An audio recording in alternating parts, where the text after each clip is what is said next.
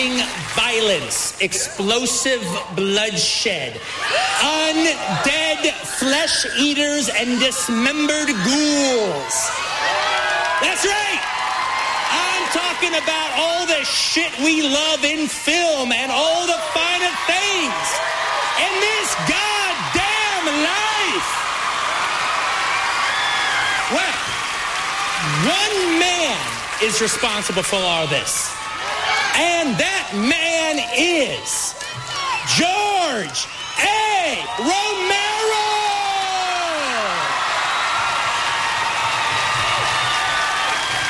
That's right! George A. Romero. As far as I'm concerned, that A stands for a f***ing genius!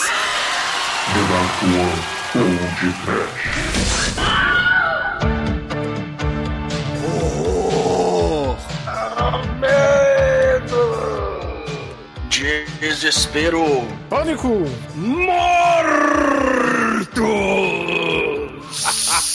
Oh, meu Deus! Muito bem, começa agora mais um podcast. Eu sou Bruno Guter, na velada está o cientista solgueiro da Denarcoa Productions, Douglas Freak, que é mais conhecido como Exumador. Don't be baby, need no education.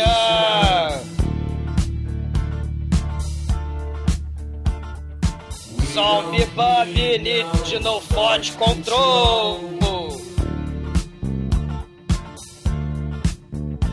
Do much dark sarcasmo no bunker militar.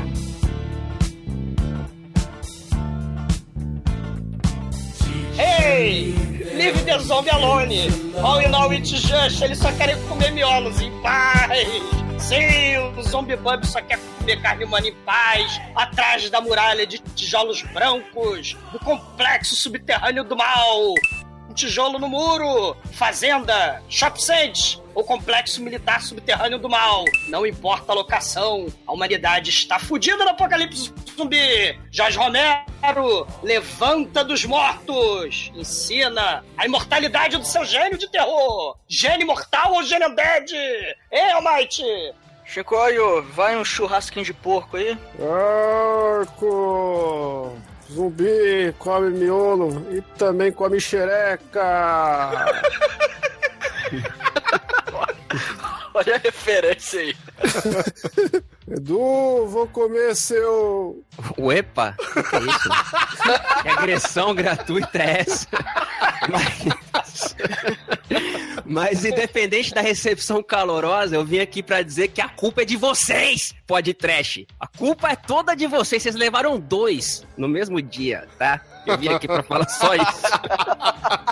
Pois é, meus caros amigos e ouvintes. Em julho de 2017, o cinema perdeu o maior contribuinte para os filmes de zumbi, Jorge Romero, que faleceu aos 77 anos de idade. Então, nada mais justo que aqui no podcast a gente preste uma homenagem resenhando a peça faltante de sua trilogia original, o megalovax foda Day of the Dead, que foi lançado em 85. Mas antes que o exumador saia para caçar alguns zumbis, vamos começar esse podcast.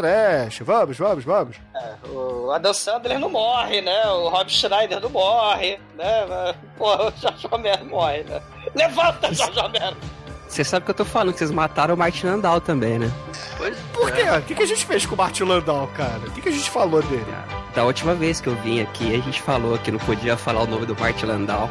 E não deu outro. Caralho, é verdade, cara. Porra, demorou um pouquinho, mas aconteceu. Que merda. Então foi você que matou ele, Edu. Caralho. É, eu não. Oh, Condei, Sean Condei. Choca. Oi, você está ouvindo seriump.com? Ai, ai, ai.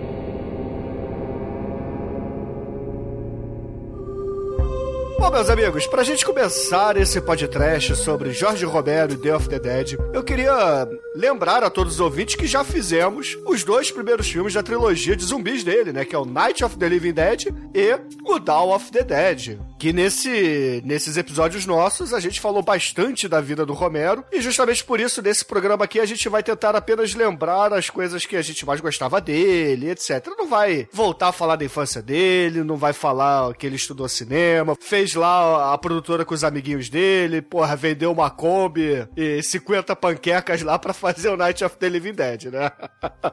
Ou que o cara sozinho é responsável pela criação de uma subvertente do cinema, que tá muito em voga hoje aí, hein? Ó, Robert Kirkman não existiria sem George Romero. Certamente que não. E as cenas icônicas aí de grade, né? Se você tá falando aí do Walking Dead, né? Aí no bunker do mal aí as grades também, né? O zumbi atrás da grade. Perfeito. É, cara, nesse filme, no Day of the Dead, da trilogia, aliás, só dar um comentário, já que vocês disseram que falaram a respeito, eu e o Gunther também chegamos a falar certa vez a respeito do Night of the Living Dead, e são clássicos absolutos, principalmente a trilogia, a primeira que compõe A Noite dos Mortos-Vivos, o Dawn of the Dead e o Day of the Dead que a gente tá falando hoje, e a quantidade de coisas que o The Walking Dead, tirando a própria presença do Greg Nicotero, que o cara foi assistente do Tom Savini nesse filme, né, e hoje ele é famosíssimo entre a molecada aí por conta até do The Walking Dead, mas a quantidade de coisas que o Kirkman se inspirou nesse filme é impressionante de você ver, né? Tem o helicóptero que cai, né, na série do Walking Dead. Esse é o filme, né, que muita galera na época não gostava muito, né, falava, mas cadê o humor negro, né? E você tem, no Day of the Dead, essa questão aí da desesperança mesmo, a humanidade tá fodida pra caralho. E também o pessoal reclamou muito na época, cadê aqueles personagens engraçados e não sei o quê, né? Porque é uma crítica também constante do Walking Dead, né? A galera não tem uma personalidade, assim, muito marcante, né? Então, muitos críticos, né, falo do Walking Dead, falo, mas esses personagens, né, não são marcantes e tal, né? Cara, é o apocalipse zumbi. A humanidade tá perdendo. Segundo o Romero aí Segundo o Dr. Frankenstein aí do Romero, no Day of the Dead, é 400 mil zumbis pra um ser vivo. Não, 400 zumbis pra cada ser humano, cara. 400 mil cada zumbis não tem nem terra pra isso, meu irmão. Não tem morto o suficiente pra isso. Então não dá pra galera ser meio que feliz com baiá, né? Não dá. Então, o Day of the Dead realmente ele é o mais lúgubre, mais triste, mais macabro, mais terrível. É. Mais chato, né? Pode falar que é chato perto dos outros. Não é chato, não. Não, você não que é chato. Porra nenhuma. Tomando cu, chato, perto dos outros. Não, esse filme sofre daquele negócio que acontece com todas aquelas trilogias de mais de 3 filmes, né? Como assim uma trilogia de mais de 3 filmes, cara? Me explica isso aí. Como é que se faz uma trilogia com 4 filmes? É, aquele negócio, era uma trilogia, mas vamos fazer o 4º, vamos fazer o 5º, que nem aconteceu lá com o Estador do Futuro, que era uma trilogia, o 2 era foda. Era 2 filmes, maluco. Não, mas tem o 3, aí fechou a trilogia, mas aí tem o 4, aí tem o 5, entendeu? Aí fizeram a mesma coisa com, Máquina Mortífera, velho, tinha que ter parado no 3, mas o 3 foi meia boca, aí fizeram o 4 que é melhor, entendeu? Esse filme aqui, ele tem esse negócio, porque o 3 ele é meio down, só que o 4 é melhor, porque tem o John Leguizamo, entendeu? Não, nem vem. Você fala da dita maldição do terceiro filme, né? Que é até bem famosa, mas esse filme realmente, na época do lançamento, ele foi feito 6-7 anos depois do Dawn of the Dead, né? E na época do lançamento ele foi execrado tanto pelo público quanto pela crítica e falhou miseravelmente nas bilheterias. Ele foi ganhando status ele foi reconhecido, sabe? Reconhecido como filme bom que ele é com o passar dos anos, porque na época do lançamento... Mas o que fudeu ele? Saiu no mesmo ano do Reanimator, cara. É Reanimator, A Volta dos Mortos-Vivos também saiu perto, né? Aí é difícil competir, né? Esse filme é Cinecast, não é podcast. Não, mas olha só, a gente tem que...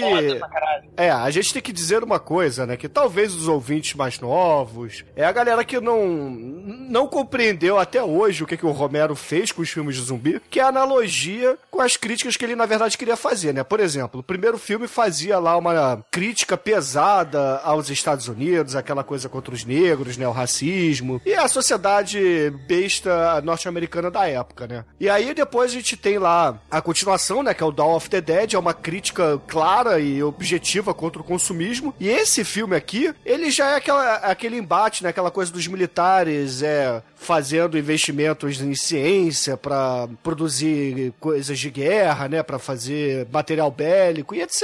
Então, o Romero, ele sempre faz uma crítica e coloca os zumbis de pano de fundo. E isso é interessante, né? Não, o Romero foi gênio nesse filme, porque com esse filme ele antecipou, aí, né? Ele adivinhou como é que seria a sua timeline do Facebook, com pessoas reais, né? Então, mas tá rolando um monte de merda lá fora, e aí tá, galera, vamos sair, vamos sair, vamos fazer isso, vamos fazer aquilo, não, vamos se fuder. Aí é só textão o filme inteiro, sacou? Mas a crítica social do Romero, o Bruno comentou da parte econômica e tal, política talvez, mas o Romero, ele sempre foi na parada da humanidade mesmo, do ser humano em si. A questão de as pessoas em uma situação na qual tá todo mundo fudido, se caso as pessoas se juntassem e esquecessem problemas menores e tentassem em grupo sobrepujar essas adversidades, elas se sairiam bem melhor, mas pelo contrário, ele exprime nesses microcosmos que são esses filmes, né? A casa do Noite dos Mortos-Vivos, o shopping do Dawn of the Dead e a base militar subterrânea do Day of the Dead, ele coloca uma expressão do que o ser humano é em si, porque quando, cara, dá merda, ao invés das pessoas se juntarem, elas procuram essas coisas individuais e acabam fazendo mais merda ainda, sabe? Coisa que se a gente deixar essas diferenças de lado, a gente conseguiria fazer muito melhor do que esse, cada um tá aí por si, foda-se. Nesse filme, o Day of the Dead, eu acho que ele coloca isso de uma forma até mais agressiva, porque se você for colocar na ponta do lápis, não salva ninguém, cara, saca? Os militares são filhos da puta, os cientistas são filhos da puta, até a própria a galera que é parte dos cientistas também, mas o piloto do helicóptero, o outro cara que passa o dia tomando cachaça, que eu me identifico. Esse é o que salva. Melhor cara do filme é o alcoólatra.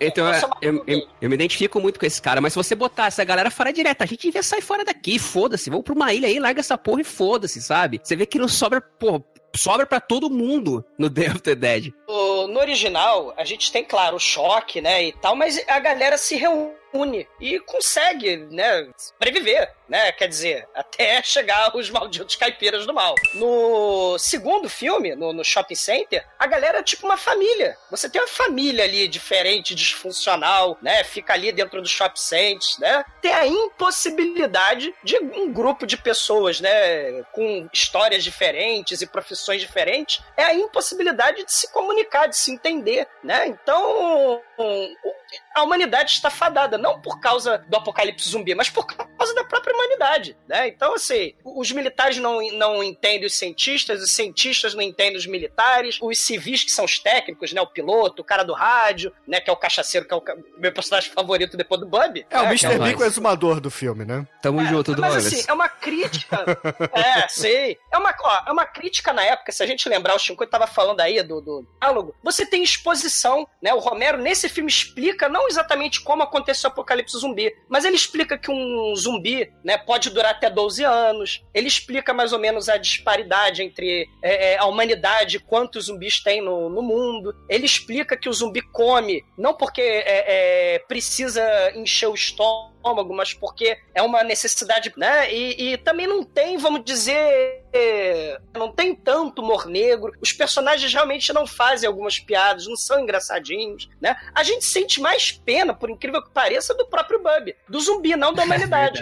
Né? É outro ponto, né? E o Romero, ele sempre vai comparar nos filmes dele, né? A que ponto a humanidade chegou? Será que os zumbis são parecidos com humanos? E nesse filme, né? Ele fala, cara, o córtex selvagem primitivo ainda tá funcionando, não apodreceu, né? Então você tem aí a fome, né? Que é um instinto primordial do humano, tá dentro do zumbi. Então nesse filme, a humanidade que teoricamente no primeiro e no segundo filme se juntavam, no caso Apocalipse Zumbi, nesse terceiro filme é impossível. Então a culpa, né, não é o apocalipse zumbi que tá destruindo a humanidade. Nesse terceiro filme, que é mais dark, né, e mais sem esperança, é a humanidade destruindo a humanidade. Então, pô, isso é que é muito foda. Por isso que esse é o filme mais deprê, é o filme mais, assim, terrível, né, porque a galera tem ideias diferentes e não consegue resolver, né, terrível. É o que eu tô dizendo, é o mote do Romero desde sempre, só que nesse é exacerbado, assim, nesse ele coloca pé na porta, porque no primeiro, quando encontram lá aquela família, dá treta, no segundo, quando chega a gangue do Tom Savini lá, dá treta, sabe? É aquele lance que, por mais merda que a gente estiver passando, sempre vai ter alguém pensando no próprio rabo.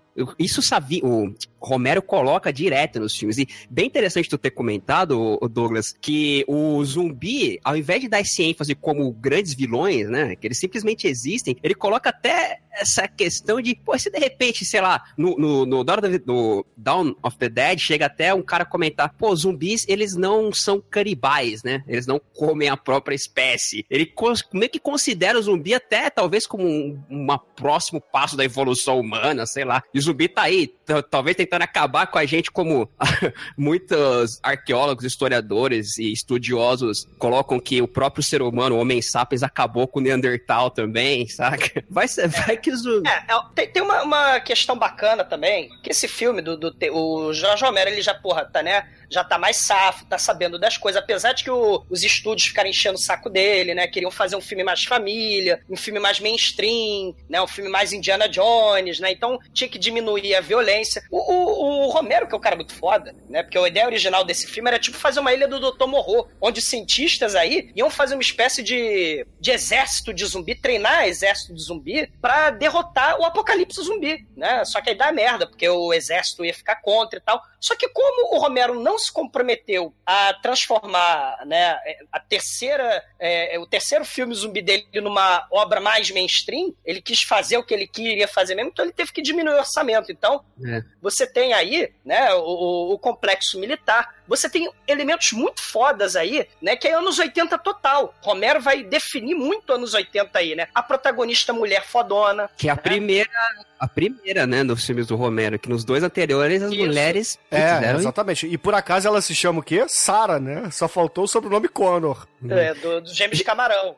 E só uma curiosidade desse que você tá falando, Douglas, o Romero, ele tinha um orçamento muito maior, ele tinha realmente esse roteiro muito maior, mas ele bateu o pé por causa do rating, né? Ele falou, não, meu filme vai ser rated R, foda-se.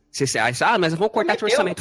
Foda-se, eu corto a história, sabe? Eu faço uma história com a mesma ideia, mas menor. E foi o que ele fez, ele ficou com 3 e pouco milhões pra fazer o filme, né? Aí ele adaptou e colocou esse lance mais intimista, por assim dizer. É representativo dentro dessa trilogia, porque, né, se o primeiro filme a gente tem a fazenda, que é o lugar onde eles estão presos ali, né, a claustrofobia, a gente tem o shopping, a gente vai ter, porra, o underground subterrâneo do mal, e olha só também, que se a gente tava falando da Ripley, né, que é uma protagonista forte, eles estão presos dentro de um lugar claustrofóbico, com monstros à solta, e vai morrendo um a um da crew, né, da tripulação, né, da tripulação, né, da galera ali do elenco. E tem gente traindo uns aos outros ali, meio alien também, né, então assim, você tem vários elementos que o Romero conseguiu usar do terror. A questão também, por exemplo, de filme pós-apocalíptico, do Mad Max, né, você tem que procurar um Éden, né, que é vamos dizer, uma espécie de tema comum de filmes pós-apocalípticos, né, o Waterworld vai fazer isso, né, o Mad Max, né, o Day of the Dead, que é a promessa de achar um Éden pós-apocalíptico, né? Achar um lugar melhor, né? Então, assim, você tem vários elementos centrais aí. E detalhe, né? A gente tá falando aí dos anos 80. O filme não fez muito sucesso também, porque na época, se vocês lembrarem, é o surgimento do Rambo 2: A Missão. Os heróis americanos, como soldados brucutus, que destruíam um monte de gente. Como é que o Romero pega e coloca os soldados brucutus como gente do mal,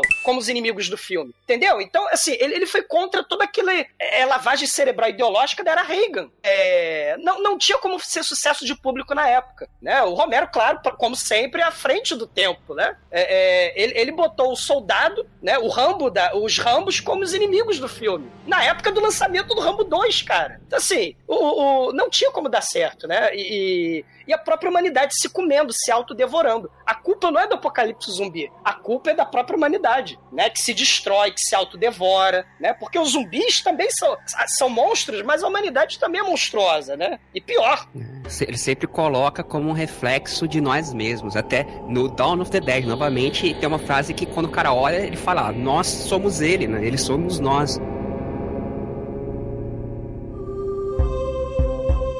Claro, tem vários temas. O Chico e o Edu falaram dessa questão aí da humanidade, falaram dessa questão aí do diálogo, né? Tem um elemento muito foda que tava nas entrelinhas da trilogia, que é a questão do tempo, né? Ah, sim. Você tem a noite, filmes, né? A noite dos mortos-vivos, o Dawn of the Dead, o Day of the Dead. Porra, a primeira cena do filme praticamente é o calendário, né? Então, e tem uma discussão que a gente vai falar com certeza ao longo do filme, né? Que o piloto, né, vai falar: a história não serve pra nada, né? Por que você tá estudando, né? Essa ciência toda. Ele pensa como você. História não é inútil, né? Só não serve pra nada. Na situação que eles estão, né, meu irmão? Não serve mesmo, né? Não serve pra porra nenhuma, foda-se, né? Exatamente, né? Quando a civilização é destruída, quando a comunicação, viver de forma civilizada não é possível, a história realmente, guardar o passado, tentar deixar registro para gerações futuras, é impossível. Por quê? Porque não vai ter geração futura, porque a humanidade está fadada. É uma questão, né? Live and let die. Tarará, tarará, né? E é o que vai acontecer. E principalmente por quê? Porque também tem o problema da comunicação, né? Que a gente estava falando, a gente falou um pouquinho sobre isso. A humanidade não vai conseguir resolver suas diferenças, né? Cada um tem um ponto de vista, uma ideologia diferente. E aí você tem, nesse filme, também o conflito entre ciência e exército, né? E o Edu estava falando aí do piloto e tal. Ele é um cara religioso, né? Falou, não, que isso é castigo divino. Então são pontos de vistas diferentes que não vão entrar em acordo. E a gente está vendo isso hoje. Olha como é que o Homem era um cara muito foda. Hoje, se a gente pensar também, como a gente está vendo o mundo, cada vez mais fundamentalismos, dificuldades de comunicação, é só você abrir qualquer página do Facebook, e se você pensar diferente do que o cara escreveu no textão dele, fudeu, né? Assim, é uma impossibilidade muito grande de comunicação, e a gente está vendo o crescimento da violência, a gente está vendo o crescimento de fundamentalismos, né? Não tem mais a possibilidade do diálogo, do pensamento racional. Então, assim, o Romero, ele fala, a humanidade está fadada não por causa do zumbi, não por causa do... né? Por causa da humanidade mesmo. Isso é um elemento foda também. Então não adianta a história, não adianta a civilização, se a própria humanidade não sabe resolver seus problemas, né? Resolver a diferença de ideológica, política, de crença, de pensamento, pra poder solucionar um problema maior, né? Cara, esse filme é muito foda porque tem muitas coisas legais, sim, pra gente... E eu falo que ele coloca os militares e os cientistas também como vilão, porque ele questiona essa parada da ética científica também, né? O cara... Bom. A questão de o produto, o resultado, tem que ser atingido não importando o meio ao qual ele utiliza. Tanto que o próprio cientista acaba sofrendo por isso aí, mas a gente fala no decorrer do filme. Tem esse elemento da educação, né? No final dos anos 70, no começo dos anos 80, você tinha um pensamento assim de psicológico, né? Se a gente pensar em outros tipos de filmes de terror como Cronenberg, né? Você tem essa questão do psicólogo, do mal, né? Você tem essa questão de estão mexendo na minha mente, o cientista maligno, ele é um cara do mal, né? Isso é tema central em algumas histórias de terror, né? Nos anos 70, se tinha essa questão do behaviorismo, que é tentar controlar, né, a galera, né, principalmente crianças em escolas. É o famoso ratinho puxando a alavanca, né? Exatamente, né? E aí por isso que tem essa questão Pink Floyd nessa época, com Another Brick in the Wall, né? Você tem aí várias teorias filosóficas e psicológicas e sociais sobre o comportamento. Como é que a ciência está controlando não só a tecnologia, no caso da Guerra Fria, né, corrida espacial, os cacetes, mas também como a tecnologia como a ciência está controlando a mente. E aí cabe muito bem no que você falou aí, que os cientistas são seres do mal também nesse filme. No caso, não exatamente pro mal em si, mas digamos... É aquela parada assim, muita gente critica a ciência enquanto continua se utilizando dos produtos ao qual ela proporciona, né? E essa parada do cara, o cara, ele teoricamente ele tá procurando uma resposta, ele tá procurando um bem, uma forma de erradicar ou domesticar, uma forma que melhore a condição de vida do ser humano, só que nesse processo ele acaba fazendo um monte de merda aí que é antiética, né, cara? Isso aí, olha o Frankenstein aí, olha o Frankenstein. Exato. Olha só como é que o Romero no filme de zumbi vai pegar o zumbi primordial, que é o monstro de Frankenstein, cara, e vai usar no... Cara, cara do Day of the Dead. Tem questionamento pra tudo que é canto nesse filme, por isso que ele é tão genial. Sim. Se a gente for reparar, toda a merda que acontece nesse filme foi na parte onde as pessoas começaram a se desentender, cada um, enfim, quis tomar o seu lado, quis fazer do seu jeito, e foi aí que a merda começou. Então isso mostra que foram os próprios humanos que acabaram se destruindo no final das contas. Olha o Led Zeppelin aí. Communication breakdown! So is the same! Olha. Oh yeah.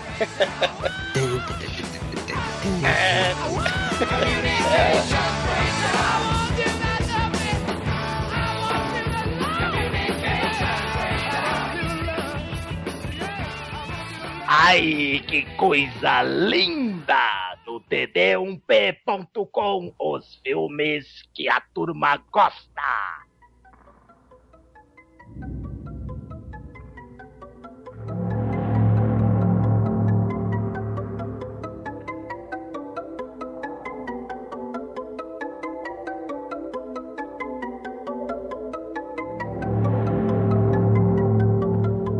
O filme começa numa sala branca fechada, onde está a nossa querida protagonista, Sarah. Ela tá sentada ali no chão, cabisbaixa, pensativa. A sala vazia, não tem nada na sala, só tem um calendário pregado na parede do outro lado. Ela vai lá, levanta, vai andando calmamente até a parede, olha. A gente vê que ela tá em outubro, tá todos os dias riscados, então provavelmente tá no último dia de outubro. E aí tem aquela cena fodaça que um monte de mão de zumbi sai da parede, ela dá um grito, a gente vai ver que ela tava sonhando, isso aí era um pesadelo. Na verdade, ela tá num helicóptero, que ela tá junto com outras 3 pessoas, que elas vão numa cidade ali próxima, não tão próximo, né, mas numa cidade, tentar ver se tem alguma coisa, se tem alguém. E, cara, essa cena é muito foda, que quando eles pousam na cidade, só de mostrar os elementos da cidade, a gente já tem uma noção de como é que tá o mundo, que, primeiro, a cidade tá vazia, você vê um monte de carro abandonado e quebrado no meio da rua, você vê tudo, toda aquela sujeira. Tem um jornal que fala os mortos andam, tem um corpo todo podre ali, muito foda, Zombie 2, referência, talvez, não sei. Extermínio. Sim, perfeito. Tem o extermínio também, a cidade vazia. Tem um jacaré, cara, com a boca amarrada. O crocodilo! E cara, eu acho que a cena assim mais icônica pra você ver que a sociedade acabou foi uma parte que mostra no chão um punhado de dinheiro ali solto, voando no vento, né? Você pensa, cara, se tem dinheiro jogado no chão, abandonado, é porque realmente tudo foi pro caralho, cara. É genial, né, cara? E bem colocado você ter lembrado do zombie, porque o Romero é o pai desse gênero, é o cara que não, assim, não foi, não é, colocar aquele papo velho, não foi o primeiro filme de zumbi, mas é o zumbi que todo mundo conhece, que todo mundo imitou e que todo mundo tem aí como, né, o referência, né?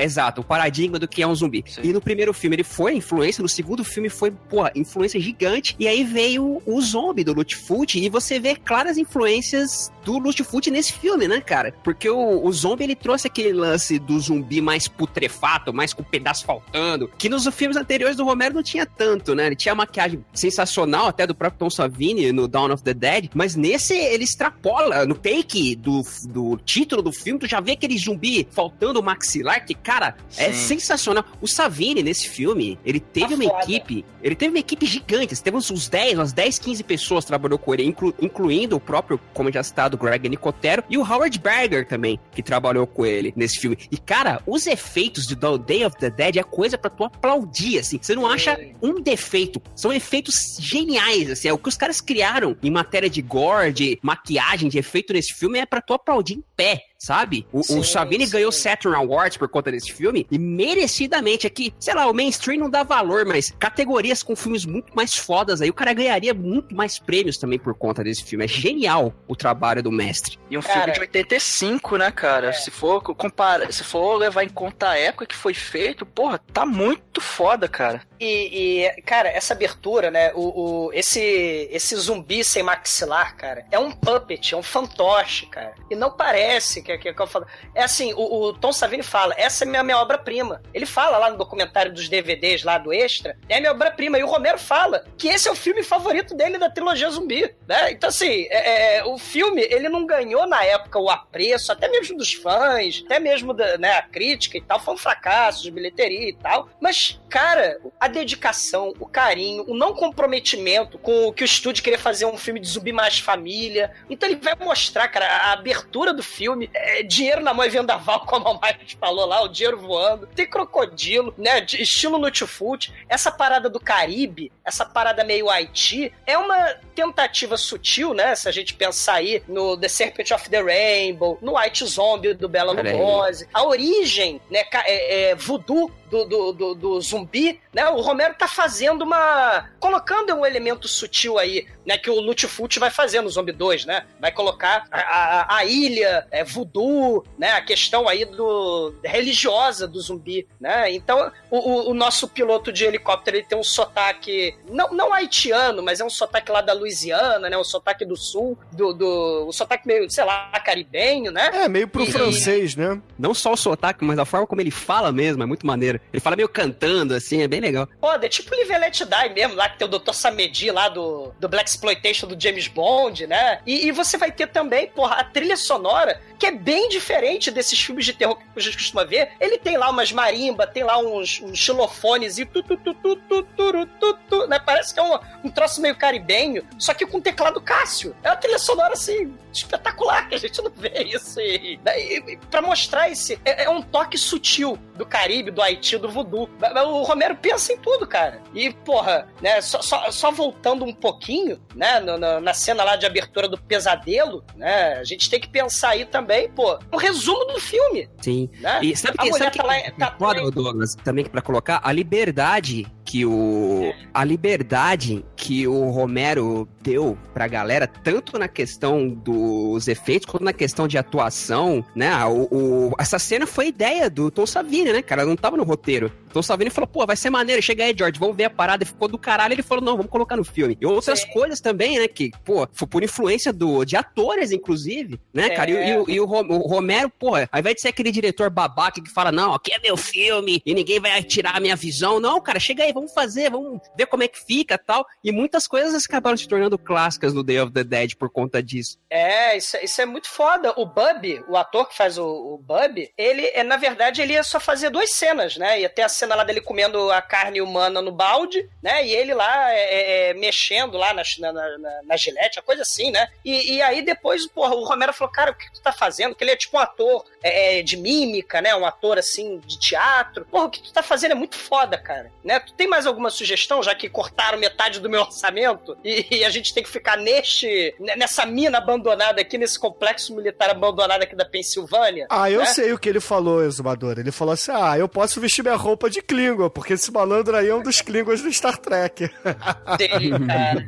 Foda. O filme, ele tem muito dessa... Já que o filme é todo fechado, ele vai ser fechado mesmo, né? Que o filme é mega claustrofóbico. A gente tem o quê? 2, 3 cenas de externa, né? Assim, com luz do dia. Né? O resto do filme é tudo embaixo da terra, como se fosse o quê? Um caixão. Quem é que fica dentro do caixão? Morto, né? Quem é que tá morto? A humanidade, que tá embaixo da terra. A mulher Sarah... A locação era infernal dos caras. O lugar que os caras arrumaram, a mina abandonada, era infernal pros caras filmarem, né? Cego, gente ficou com pneumonia, tuberculose, né? O documentário lá dos Extras fala isso. A galera lá, quando foi filmar lá na Flórida, né? Foi filmar essa abertura que o Matheus falou, do crocodilo, da caveira com os vermes do Lutfoot saindo, né? Os zumbis, né? Um cara esqueceu os 300 quilos de carne de tripa de porco lá no freezer e desligaram a porra do freezer. Quando eles voltam das filmagens na Flórida, vão pra Pensilvânia, a porra da carne tá toda podre. Então eles estão num lugar embaixo da terra, sem circulação de ar, todo mundo respirando aquele ar poeirento maldito, né? E com carne podre ainda. Ó que beleza. É muito foda, né? Que foi os mesmos intestinos de porco que o Savini usou pra fazer a cena lá do Frankenstein que cai, que o zumbi tá deitado na maca e na cama, assim, e ele vira e cai todos os órgãos internos dele. Aí ele guardou, só que deu essa merda aí, depois eles precisavam usar de novo e não tinha como substituir, né? Sim, acabou, não tinha dinheiro. Não tinha dinheiro. E, cara...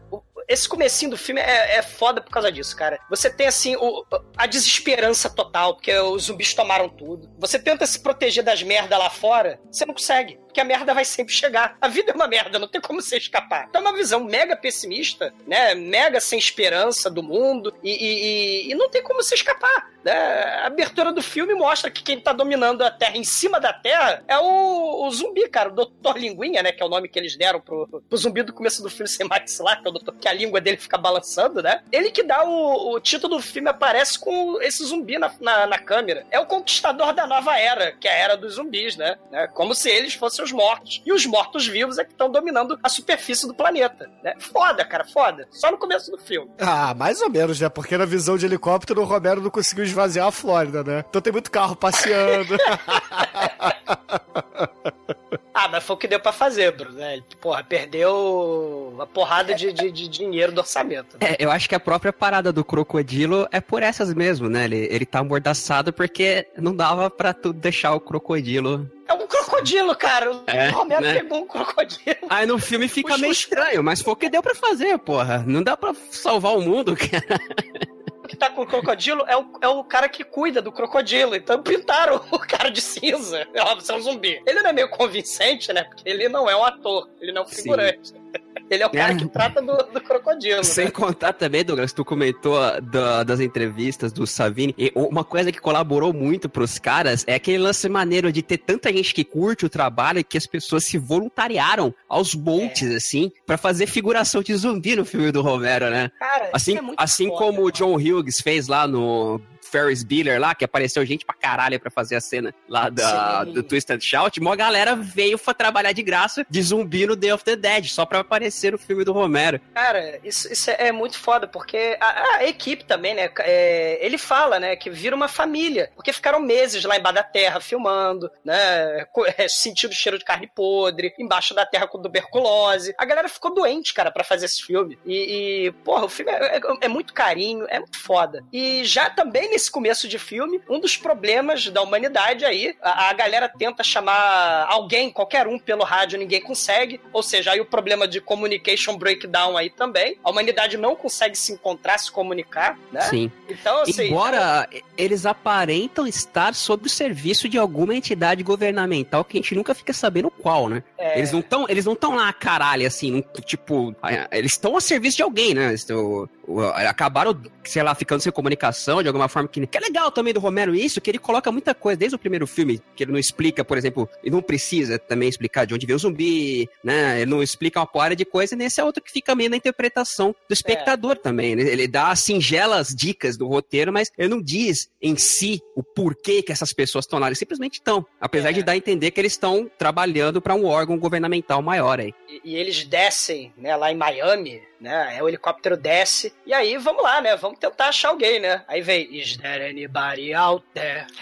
Aí o cara com o megafone lá, tenta chamar, só que só zumbi ouve, que é uma parada do Walking Dead também, né, você faz o barulho, a galera, no Zumbiland também, né, isso aí é bem recorrente, né, você faz barulho, a zumbizada vem atrás de carne humana, né, aí a galera vê a cidade vazia, se tu fizer um barulhinho, vê a horda de zumbi atrás de você, né? É foda. E o que os caras pegam depois dessa parada que eles voltam, que eles não encontram nada, né? Que já dá essa ideia de desolação gigante, que os caras estão sozinhos nesse lugar. Também a questão humana dos caras estarem, principalmente o soldado que vai junto com a civil, a Sarah, né? O cara tá mega estressado, assim, o cara tá mega detonado, e o Rhodes também, ele tá putaço porque ele assumiu o comando da base após a morte do major anterior, que a gente não chega nem a ver o personagem vivo, a gente vai ver ele depois de uma outra forma. É muito foda, a gente vai ver ele de forma muito foda. Né? Mas o Rhodes tá putaço porque ele tá perdendo gente e não tá vendo resultado, não tá vendo porra nenhuma também, né? E a galera tenta se virar como pode no apocalipse zumbi, né? Inclusive com plantação de pezinho de cannabis, né? Tem um soldado lá que... Tem um soldado maconheiro lá. É o Greg Nicotero, não é? Um dos dois é o Greg Nicotero. Os caras são tão parecidos que eu não sei qual que é qual, mano. Ele tá tentando plantar a sua cannabizinha ali, né? Pra tentar, né, sobreviver ao apocalipse, suportar o apocalipse zumbi, né? Cada um sobrevive como pode. Igual quando eles voltam aí pra base, eles já vão pra um lugar... específico ali, que é tipo uns corredores mais escuros, que aparentemente é onde está a concentração de zumbis. Eles vão meio que fazer uma caça zumbi, fazer captura, capturar algumas espécimes para fazer os experimentos, né? Aí mostra todo o procedimento que eles usam ali, é um negócio até meio... É literalmente você cutucar o zumbi com vara curta ali. Aí eles... E o interessante é o seguinte, que é todo esse problema da comunicação, que a gente, de início a gente não sabe muito bem o que eles vão fazer com esses zumbis, e logo depois a gente vai ver que tem uma falta de conversa entre os cientistas e os militares, que o próprio Rod fica puto, porque ele não sabe direito o que os cientistas estão fazendo, ele não sabe o que eles já estão progredindo, eles não sabem exatamente o que os cientistas querem fazer, e chega um ponto que a gente fica até em dúvida, pelo menos eu tive essa impressão, que rola essa questão da ética, que dá a impressão que o cientista lá, o Frankenstein, às vezes ele tá querendo fazer a coisa, não é nem pra achar um resultado, mas é pra tentar satisfazer a curiosidade dele, sabe? De até onde isso pode chegar, até onde eu consigo fazer isso, e não necessariamente querendo buscar uma solução pra humanidade, sabe? Olha, olha o seu Oppenheimer aí. Inclusive tem um conselho aí, a sala do conselho de reunião é a sala do Dr. Strangelove aí, né?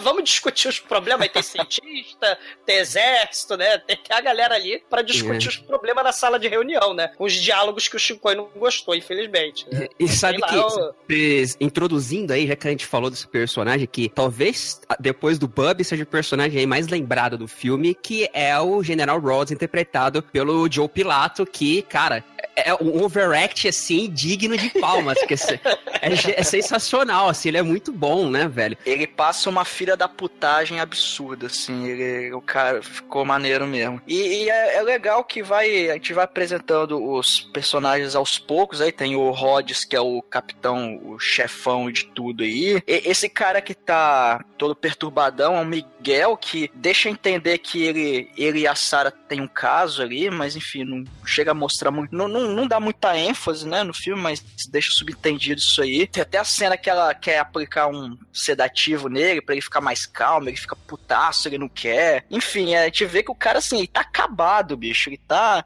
assim, na beira do colapso já, ele não aguenta mais aquela porra toda. Ah, você lembra do primeiro Rambo, né, que ele também tava traumatizado, fudido, né, e aí você tem a transformação do personagem, que é outro personagem, né, o Rambo do Rambo 2 é outro personagem, né.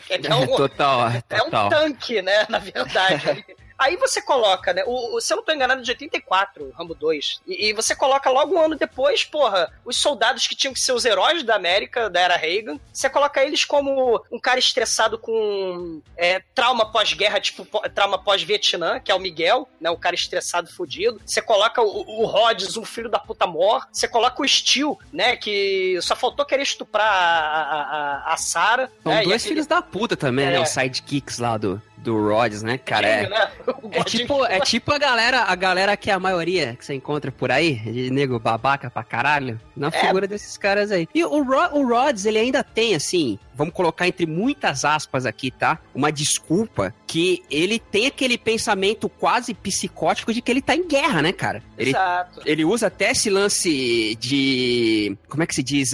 Emergência, de estratégia. O cara é um déspota dentro da própria organização dele, saca? E ele acha que essas medidas são necessárias porque ele tem que sobreviver, ele tá em guerra. Na cabeça de capitão, de maluco dele, ele tá em guerra, né? Não que eu esteja também dizendo que são... Né? Vocês entenderam o que eu quero dizer, não tô criticando. Né?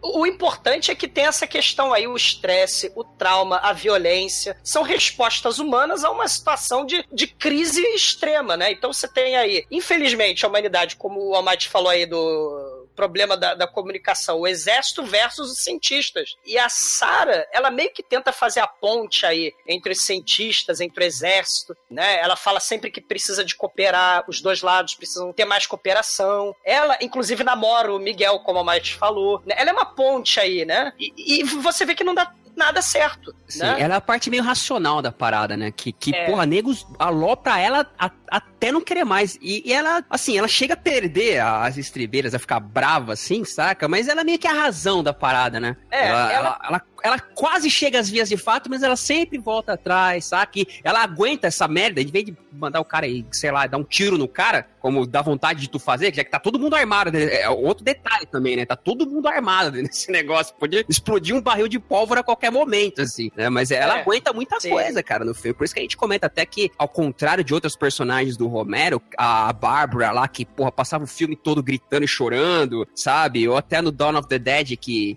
sei lá, se não tem uma personagem mulher assim...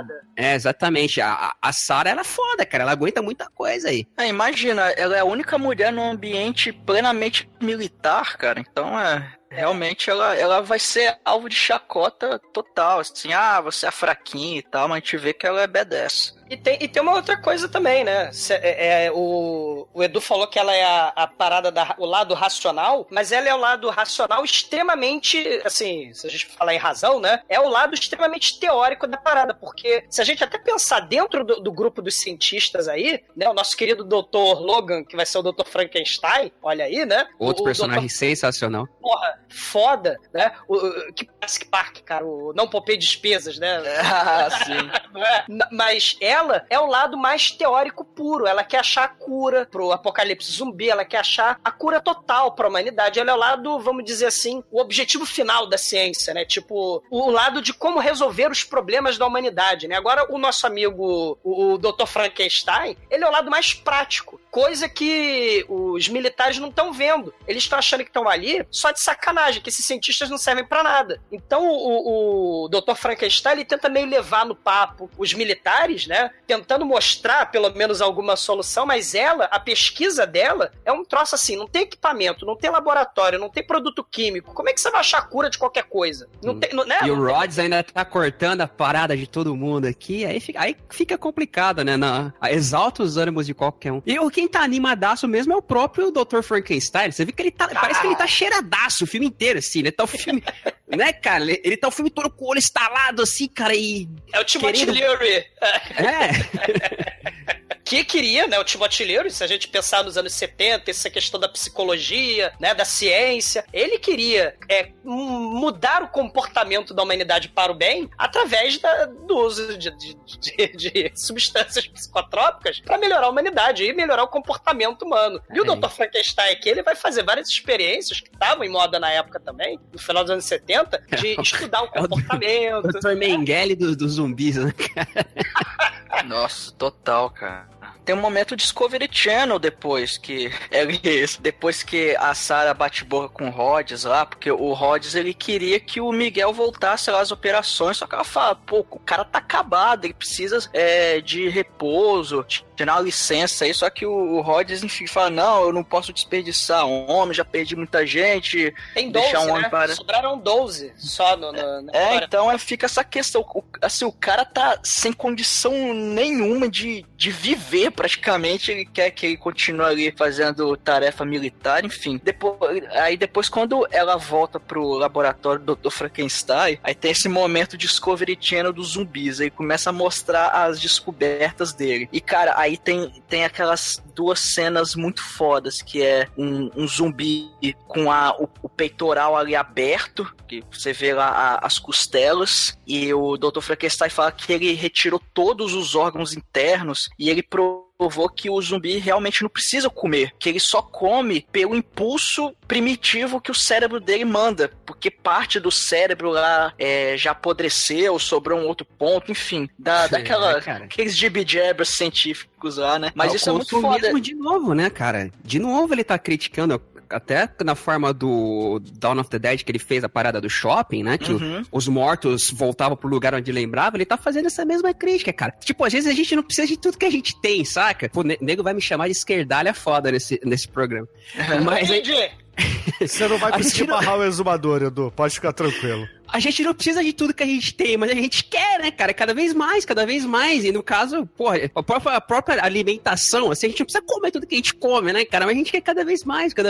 Ele tá fazendo uma crítica aí de novo. Zumbis não são nada mais do que versões menos perfeitas do próprio ser humano. Ou nem só isso. Às vezes também que tem coisas que a gente faz e A gente nem sabe por que faz, mas a gente faz porque a gente sempre fez. Então ele, eu sempre comi, eu tô morto, mas eu sempre comi, então vamos comer. E é isso aí, cara. O zumbi quer comer gente, mas não tem estômago, cara. É muito foda. É. E mostra, né, que, pô, você não precisa pesar 500 quilos e depois ir lá, oh meu Deus, o gordinho de 500 quilos tem que destruir a parede e levar ele na maca pro hospital. Tem uns reality shows bizarros, assim, né? É pra mostrar que é o melhor. Ah, você tá falando do Demetrius, né? Que foi lá um carvalhão tirar ele de casa hoje, né? Por isso que ele não tá gravando. É porque ele tá fazendo a dieta muito saudável, com colesterol, né? O homem de 500 libras. Na verdade, então, esse aí é o objetivo do Manel. Manel 500 quilos, né? O projeto do Manel 500 quilos. O projeto do Manel virar Fusca, né? Que quer virar igual. Ele quer pesar o mesmo que um Fusca, cara. Esse é o objetivo do Manel. Aqueles programas bizarros, cara. A gordinha, oh meu Deus, estava grávida e não sabia. Tem esses programas bizarros porque a humanidade é bizarra. E se a humanidade é bizarra, o zumbi tem que ser bizarro. E zumbi bizarro, a gente vê um dos zumbis mais fodas, né? Esse filme tem muitos zumbis fodas, né? A gente vai falar do mais foda daqui a pouco. Mas tem um zumbi muito foda que é um zumbi sem cabeça. Ele só tá com o cérebro na mesa e o cérebro pulsa. Que nem aqueles filmes trash dos anos 50, daqueles cérebros no potinho, saca? Que tinha aquele cérebro voador, cara. Exatamente. E tem um cérebro na mesa pulsando e fazendo um muxoxo, porque ele é tadinho. Ele é uma espécie de Krang, só que o cérebro tá em cima do corpo, não tá dentro da barriga, né? E esse cara é o Major que a gente vê no início, que é citado no início, o qual o Rhodes ficou no lugar dele. Era o cara que comandava essa basezinha antes, né? E essa é uma cena muito foda, porque além disso é quando a Sarah saca que o Dr. Logan, o Dr. Frankenstein, tá pouco se fodendo. Ele tá usando o corpo do militar, cara, pra fazer experiência. Fala, cara, se o Rhodes pegar isso, ele vai acabar não só contigo, mas com todo mundo, cara. Isso é louco. Aí entra novamente naquela parada da ética e da onde até o cara vai, né, pô? Qual que é o limite da parada pra ele, né? E não só isso. A ilha do Dr. Moreau também, né? Aí o cientista fazendo experimentos e mudando aí né? Porque no roteiro original, esse cientista louco, que seria o Dr. Frankenstein, ele ia transformar, construir um exército de zumbis pra lutar contra o apocalipse zumbi. Eu acho que também não é só isso. Leva também a discussão da questão, será que esse cientista, o Dr. Frankenstein, ele matou esse militar? Que a gente não sabe, né? Boa. Porque pode ser... Não fala do que ele morreu, né? Porque ele até fala assim... Ele tava aí ontem e morreu. Pois é. Porque tem até um diálogo que fala assim, Edu. Poxa, a gente não sabia que o Rhodes era tão filha da puta, né? Perto dele, o antigo capitão, né? O antigo major aqui desse projeto é um docinho de coco, né? Então, será que ele matou pensando que ia melhorar a situação? Ou porque queria só mais um corpo pra estudo? Ou ele só exumou o cadáver lá no cemitério? Não sabemos, né?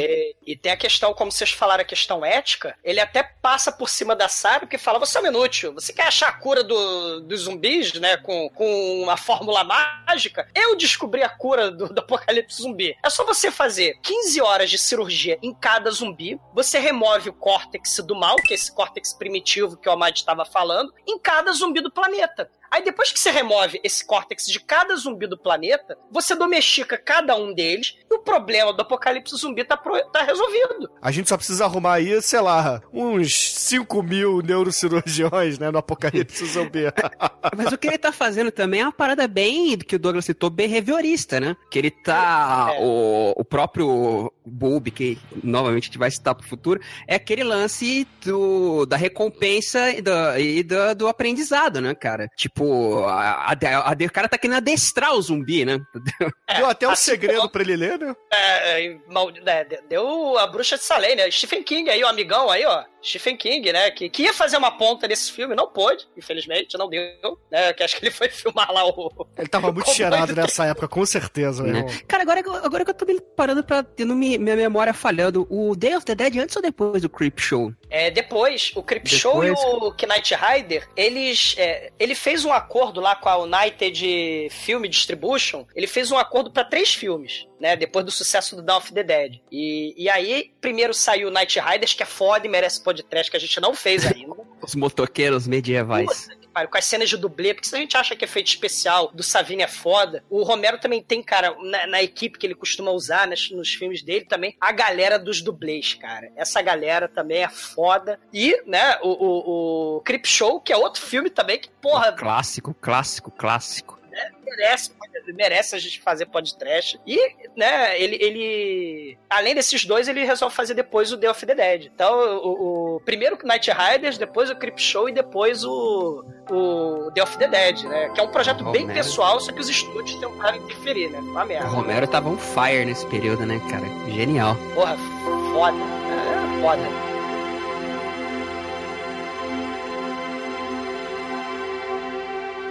Vai ter a reunião ali no subsolo, aí chega lá o general, lá o tio do Brandon Fraser, e fala: aí, caralho, o que vocês estão fazendo nessa porra?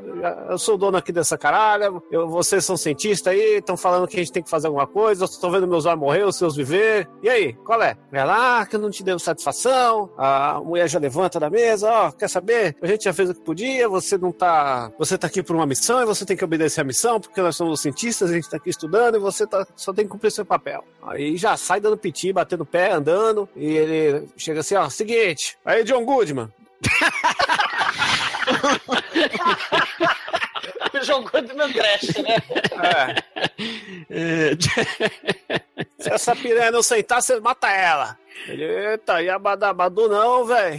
Aí ele puxa o 38ão dele lá, de alumínio, todo lapidado e tal, e ó, se eu não matar ela, eu vou te matar. Aí rola aquela tensão que é o momento de provação aí do Brandon Fraser do mal, querendo apontar que, ó, eu que mando nessa porra, vocês ficam de boa aí. E é o seguinte, senta aí, mulher. E é uma cena tensíssima, né, cara? Fica tenso, aí chega um negão lá, que é o motorista do... O motorista dele. Né? Chega, ó. O negão que é o piloto da nave, né? Dessa nave louca aí. Eu falo, ó, senta aí, mano, vamos, deixa o teu cara falar, vamos resolver, vamos conversar, né? E aí ela vai e começa a ouvir. Ele, ó, seguinte, tá todo mundo morrendo, se vocês não me entregar nada, vocês falam palavras difíceis não dizem porra nenhuma, eu não sei o que vocês estão fazendo, não entendo o que vocês estão falando, quero sair dessa porra, e a gente vai sair logo, enquanto vocês não der resultado. E aquele seu namorado lá é um corno do caralho, você... Aí tem o Jack Black também lá do mal, né? Que só fica... É o Shinkoio, é o John Goodman e é o Fred dos Raimundos, tá ligado? Isso. E ele só fica, ela tá feliz aí, tá botando banca porque ela não brinca sozinha, que nem a gente tem que ficar batendo punheta, ela fica lá com o namorado dela. Aí o bagulho começa a ir pra um lado, pro outro, ninguém resolve porra nenhuma, e eles decidem que... Vamos ficar mais um tempo aí pra você mostrar serviço, porque esse Dr. Frankenstein aí também é um arrombado, que a gente não entende o que ele tá fazendo. Observe aí, vamos resolver, porque esse tempo aí quem fala sou eu agora, não tem mais o tempo da missão, o tempo sou eu, né? A reunião só serviu lá pro Brandon Fraser do mal bater o pau na mesa o tempo todo. No documentário dos DVDs, Chicoio, o diretor assistente, que também é o cara que fez a trilha sonora caribenha com o teclado Cássio do filme, que é muito bizarra essa trilha, né? Ele fala que é uma espécie de... Ele tá comparando o que os produtores dos estúdios, né, apressando o Romero com o filme. Tipo, ó, você não tem tempo não, você não tem orçamento, você quer... Então, tipo, o Romero tá meio que reclamando aí, né? O cientista seria o cineasta, né? E o exército do mal aí seria os produtores dos estúdios do mal, né? Falar, você tem que apressar com o filme. Não, mas é obra de arte, cara. Ou então, é ciência, bicho. É um troço, né, assim que a galera só quer mesmo ver, né? No caso dos estúdios, o lucro. E no caso dos militares, só quer ver o lado prático da ciência, né? Mas tá certo. Aí o negão puxa a mulher de lado e fala, ô, minha filha, vem cá. Vamos sair logo dessa... Ele fala isso no começo, eles não falaram. Essa parte é essencial. Antes, no começo do filme, ele fala, olha, a gente tá aqui nessa porra, eu queria ir pra uma ilha deserta, ficar tomando cerveja, batendo punheta, tomando sol até morrer. Exato. É o que eu comentei. Todos eles tu pega um defeito, porque o cara quer largar tudo e foda-se. Por ele pegava o camarada amigo meu e do Douglas lá, e a menina, e fazava, e foda-se, velho. O seu Madruga de pobre, cara. Né? Que é o Big. Aliás, eu queria saber onde é que aquele cara arruma tanta birita, cara. Podia dar dica aí, né? Pô, o fim do mundo, o cara. Não falta cachaça. Cara. Não, não. Ele fala que a birita. Nessa reunião tem a cena que ele fala que a birita tá acabando e que assim que acabar ele vai dar no pé porque não tem motivo pra viver. Pô, mas se o cara, se birita tá acabando, Chico, o cara não ia servir um copo de McDonald's de cachaça pra mulher, cara. Ele ia servir uma dosezinha. Não, cara. Não, a solução pros problemas do mundo, incluindo aí nos problemas do mundo apocalipse zumbi, é a cachaça, cara. Um brinde pra ele. Seu Madruga de pobre, cara. É que ele quer ir embora logo, por isso que ele dá altas goladas. Você não entendeu ainda. É que o filme é muito devagar, ele tem que tomar muito pra acabar a cachaça e pensar, vamos lá. Ah, tem uma cena maneira desses dois personagens, né, que já que a Sarah, né, brigou com o namorado, né, porque o namorado é militar, o Miguel, ela tá meio triste e melancólica. Pô, esse Miguel é um filho da puta, um histérico. Ele é praticamente a loirinha do primeiro filme, cara. É tipo aquele cara que não quer admitir que ele precisa de ajuda, né? Não, eu sou foda, vai tomar no cu, eu consigo, não sei o quê. É, bate na cara da mulher, não quer ajuda, para disso aí chora, aí dá pitinha. Porra, mano, ele é igualzinho a loira lá da Noite dos Mortos Vivos, cara. Que cara arrombado. Mas essa é assim, ele vai embora, né? Ele vai acabar brigando com os soldados também, porque os soldados fazem bullying com ele, né? Chamam ele de covarde, né? Porque ele realmente tá tendo um colapso nervoso ali, né? E aí a Sarah fica triste e melancólica, aí o Seu Madruga de pobre leva a Sarah que tem dentro desse complexo militar aí, né, com morcego, túneis, minas, que tem até uma máquina de pescaria de zumbi, né, que eles usam para as experiências científicas. Do lado desse alçapão de armadilha para pegar zumbi, tem a casa do Billy e do piloto, né? E eles último resquício de civilização. Olha aí. Que é uma cena muito foda, né? Vamos falar, cara. Essa cena é foda, porque eles tentam manter uma casa mais ou menos normal, parecida com antes do apocalipse, né? Tem um carpete verde imitando o quintal, imitando a grama, né? Tem um pôster de céu azul. Tem flamingos rosas, pós-apocalípticos, que nem a gente viu no Turbo Kid, né? É tipo os The Others lá do Lost, tá ligado? É. A casa deles é fora do acampamento militar e do laboratório científico. Ela tá fora do complexo lá de segurança militar. Então, eles têm cachaça, eles têm jornal, tem livro, tem decoração, tem móveis confortáveis, isso é bem, bem bacana, né? Chega até... duas quebras de clima que tem nesse filme, né? Quebra desse clima pesadão pra caralho, né? É nessa parte e mais na parte do final que a gente cita mais pra frente. Mas é curioso, depois de você vir, porra, de cenas tensíssimas, e você vê que essa galera tá ferradaça, assim, que esse lugar é horroroso, que o mundo tá acabado, e você vê essa tentativa de uma pontinha de manter algo no minimamente que a gente conhece como civilizado, é uma cena muito foda. A sensação do que dá no espectador de quebra de clima é muito bom, cara. Romero é um gênio. Foda. Sabe aqueles filmes de terror? Olha aí também, né? Que geralmente tá de noite e tem aquela fogueirinha e os personagens contando histórias ao redor da fogueira. Essa cena é um pouco parecida com isso. E o John, que é o piloto, né? O piloto com sotaque... Futu, né? O sotaque da Luiz. Sotaque maneiro que fala cantando, que é motorista. Que é maneiro. Que é o motorista, né? Do caso do helicóptero. Ele explica que ele tá meio neutro, ele é civil, né? Ele não é nem cientista nem militar, né? Então ele fala que ele e o Seu Madruga não se envolvem muito, porque, primeiro, eles não acreditam na missão. Eles não vão ficar do lado nem do exército e nem dos cientistas. E é uma parada interessante se a gente tá falando desse problema de conflito de interesses, de personalidade, de ideologias, né? Ele fala, né, pra Sarah, Sarah, sua missão é inútil. O governo, aí ele explica, essa cena é muito legal, cara, né? O governo, ele tem guardado ao longo da história do governo dos Estados Unidos, arquivo de toda espécie de catástrofe que aconteceu nos Estados Unidos. Terremoto, enchente, furacão Katrina, vulcão, El Ninho, guerra, todo esse arquivo, toda essa memória, toda essa história não serve pra nada, viu, Bruno? Né? Donald Trump. Serve. Mas se nessa época os caras tinham o registro do Katrina, o governo americano é mais foda do que eu imaginava. Furacão, ciclone, vacas voadoras, Sharknado. O problema é o Sharknado.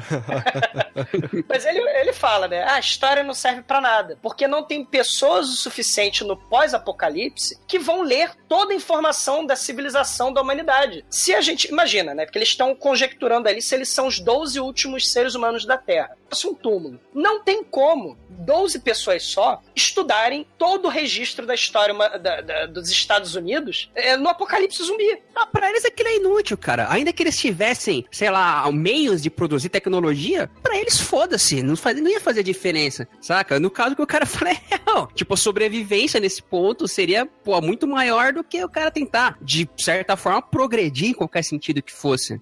Aliás, eu lance... Exato, Edu. Total até do influência do The Walking Dead. Os caras estão que se foda pra progredir, né? Qualquer tentativa que eles fazem de algum tipo de progresso é frustrada, seja principalmente, aliás, pelo próprio ser humano ou pela condição que os caras estão. A questão é que eles têm que ou desistir, sei lá, foda-se, mete um tiro na cabeça e um abraço, ou tentar sobreviver como é que pode, né? Perfeito. Não vão progredir pra canto nenhum, não tem pra onde eles irem. É o famoso... se correr o bicho pega, se ficar o bicho come. Né? De que adianta a civilização, a história, o que a humanidade construiu até agora, a memória do passado, se o que interessa mesmo é sobreviver no presente? Né? A questão do instinto. Olha a gente virando animal. Né? É a desumanização. Porque se o ser humano, se a civilização é uma espécie de definição do que é ser humano, né? Porque até aí humanos e animais comem, dormem, fazem sexo, etc. Animal e ser humano. O que diferencia... Qual seria a diferença do ser humano pro animal? A civilização. O dinheiro. O vil metal. Faz parte da civilização, né? A gente pode colocar... Faz parte. Então, animais, não vi, né? A não ser que seja de circo, né? Um cachorrinho pudo comprar o seu biscoito Scooby, né? Nunca fui aí numa loja. A questão é que a humanidade progride enquanto uma merda maior não acontecer. No caso, esse filme é um apocalipse zumbi. A gente tá aqui tranquilo há muito tempo, mas se acontecer uma merda catastrófica aí, que é iminente de poder acontecer, sei lá, cair um meteoro, estilo da época dos dinossauros lá, e a gente ficar fudido, vai ser algo parecido com o lance dos zumbis aí. O mundo que o Romero mostra não vai ser muito diferente do que a gente viveria no caso de uma catástrofe que botasse a humanidade em xeque, saca? Isso que é muito foda em todos os filmes do Romero. Isso que é muito foda nesse universo zumbi que ele criou, onde foda-se o zumbi. O zumbi é a parte da história, né? O próprio, como eu comentei, influência do Walking Dead ou diversas outras obras posteriores. A questão do conflito do ser humano é sempre a parada mais bacana, mais inteligente, mais que conquista mais o espectador nessas obras criadas pelo ponto de vista dos zumbis do Romero. Porra, foda, Edu. E outra coisa, se a história, o passado não serve pra nada nesse mundo que não interessa a civilização, né? Você tem a animalização, a barbárie, a desumanização das pessoas. Olha o tempo aí, né? Olha Janis Joplin, Tomorrow Never Happens, man, né? Assim, o presente é que importa, é o instinto. O bicho come porque tá com fome. Olha o zumbi aí, que também come porque o cérebro, o córtex dele lá, né? O instinto primitivo dele falava que ele precisava comer como um bicho. E a gente pensa nisso, se a civilização permitia, né? Vamos dizer, comunicação, diálogo, história, porque história é construção da humanidade sobre o passado. Se a gente não tem esse tipo de reflexão mais porque não serve pra nada, num momento aí de meteoro, de apocalipse zumbi, você tem aí a barbárie, problemas sérios sobre a civilização hoje em dia, né? Olha aí o terrorismo, a bipolaridade ideológica. Hoje em dia tem alguns estudiosos que falam na Segunda Guerra Fria, Islã versus Ocidente, nós contra os outros, né? Os fundamentalismos, o certo e o errado, né? O azul versus o vermelho. Né? A gente vive total. O mundo é total luta de etnias, de facções, de pessoas, né? Então quer dizer que o que a gente precisa então é do Ozymandias, então, já que a gente entrou na filosofia. Não, na verdade a gente precisa de cachaça, né? Porque a humanidade não tem salvação, né? Mas por isso que o Seu Madruga é o personagem preferido, né? Nesse filme. Mas tirando o outro personagem favorito de todos, né? Que eu acho que já tá na hora, né? De falar do nosso querido Bubi. Mas deixa eu só então concluir só uma paradinha assim, que esse diálogo fala sobre o tempo, que é o que a gente tá falando da trilogia do Romero. A Sarah, o John fala, olha, você nunca vai descobrir a cura pra zumbi, porque o céu é assim, porque que o céu é azul, não sei o quê. É perda de tempo. E o tempo é só o que a gente tem hoje, até o fim da humanidade que restar, ou seja, não temos futuro, não temos passado, então uma parada meio Gandalf aí, né? Vocês lembram do que ele fala lá, o Gandalf, né? O que a gente tem que fazer com o tempo que a gente resta, né? É o que sobra, é o sentido da vida. É uma parada meio hippie aí, anos 70 também, né? O conselho do Gandalf aí, né? O símbolo aí meio movimento hippie, que é a questão do tempo. Você não tem futuro, porque a humanidade vai acabar, você não tem passado, porque a história não serve pra nada, então você só tem o presente. Então, assim, é dia dos mortos, né? A noite dos mortos, o despertar dos mortos, não tem mais tempo dos seres humanos. Eu acho bacana só colocando esse ponto no outro filme, A Terra dos Mortos, que... É engraçado, né? Que não é o nosso foco, mas ele chega no ponto que as pessoas viram aquela parada meio de crítica econômica mesmo, né? Mas as pessoas se acostumam com as porras dos zumbis, né, cara? Mas tirar selfie com o zumbi... fazer a domesticação, né? Fazer evento com o zumbi. É, né? Ele inicia isso da domesticação. Land of the Dead também é um filme muito bom, viu, cara? Eu acho que você pode considerar uma quadrilogia aí, que o Land of the Dead ele se encaixa também muito bem aí, né? E tem o John Leguizamo, como eu disse, o Shinkoi. Pô, John Leguizamo aí, revisitando o Mario Bros com zumbis, melhor filme. Honestamente, dá pra pular e direto pra ele. Tá, mas calma. Tem outro, além do tempo, nessa cena, que essa cena é foda pra caralho, esse oásis aí contra o apocalipse zumbi. O John, ele fala, não, olha só, Sarah, a sua ciência, olha aí a questão do problema da comunicação também, a sua ciência nunca vai descobrir a cura pro problema. Por quê? Porque isso tudo é castigo divino, cara. Apocalipse zumbi é inferno na Terra. Os homens desobedeceram Deus. Olha aí o tema do Frankenstein, né? A criatura... Que vem também lá do... Quando não houver mais lugar no inferno, os mortos caminharão sobre a Terra. É outra parada que o Romero também coloca isso aí, né? E o tema do Frankenstein também, a criatura que quer sobrepujar o criador, né? A ciência que quer explicar aí os desígnios divinos, né? Que deveriam se manter como segredo, porque só Deus escreve certo por linhas, né? Tortas, sei lá, né? Então, assim, as causas do apocalipse zumbi nunca são explicadas, mas pode estar certo que a culpa é dos seres humanos, que eles que fizeram a merda. Então, a gente tem vários elementos aí, a questão do castigo divino, né? E a ciência versus a religião, a razão versus a barbárie representada aí pelos militares, o tempo, que o ser humano sem civilização não precisa de tempo, né? Então, cara, né, é uma tentativa de oásis, né, embaixo da terra, no apocalipse zumbi, os humanos embaixo da terra enquanto os zumbis estão em cima da terra. Essa cena é foda pra caralho.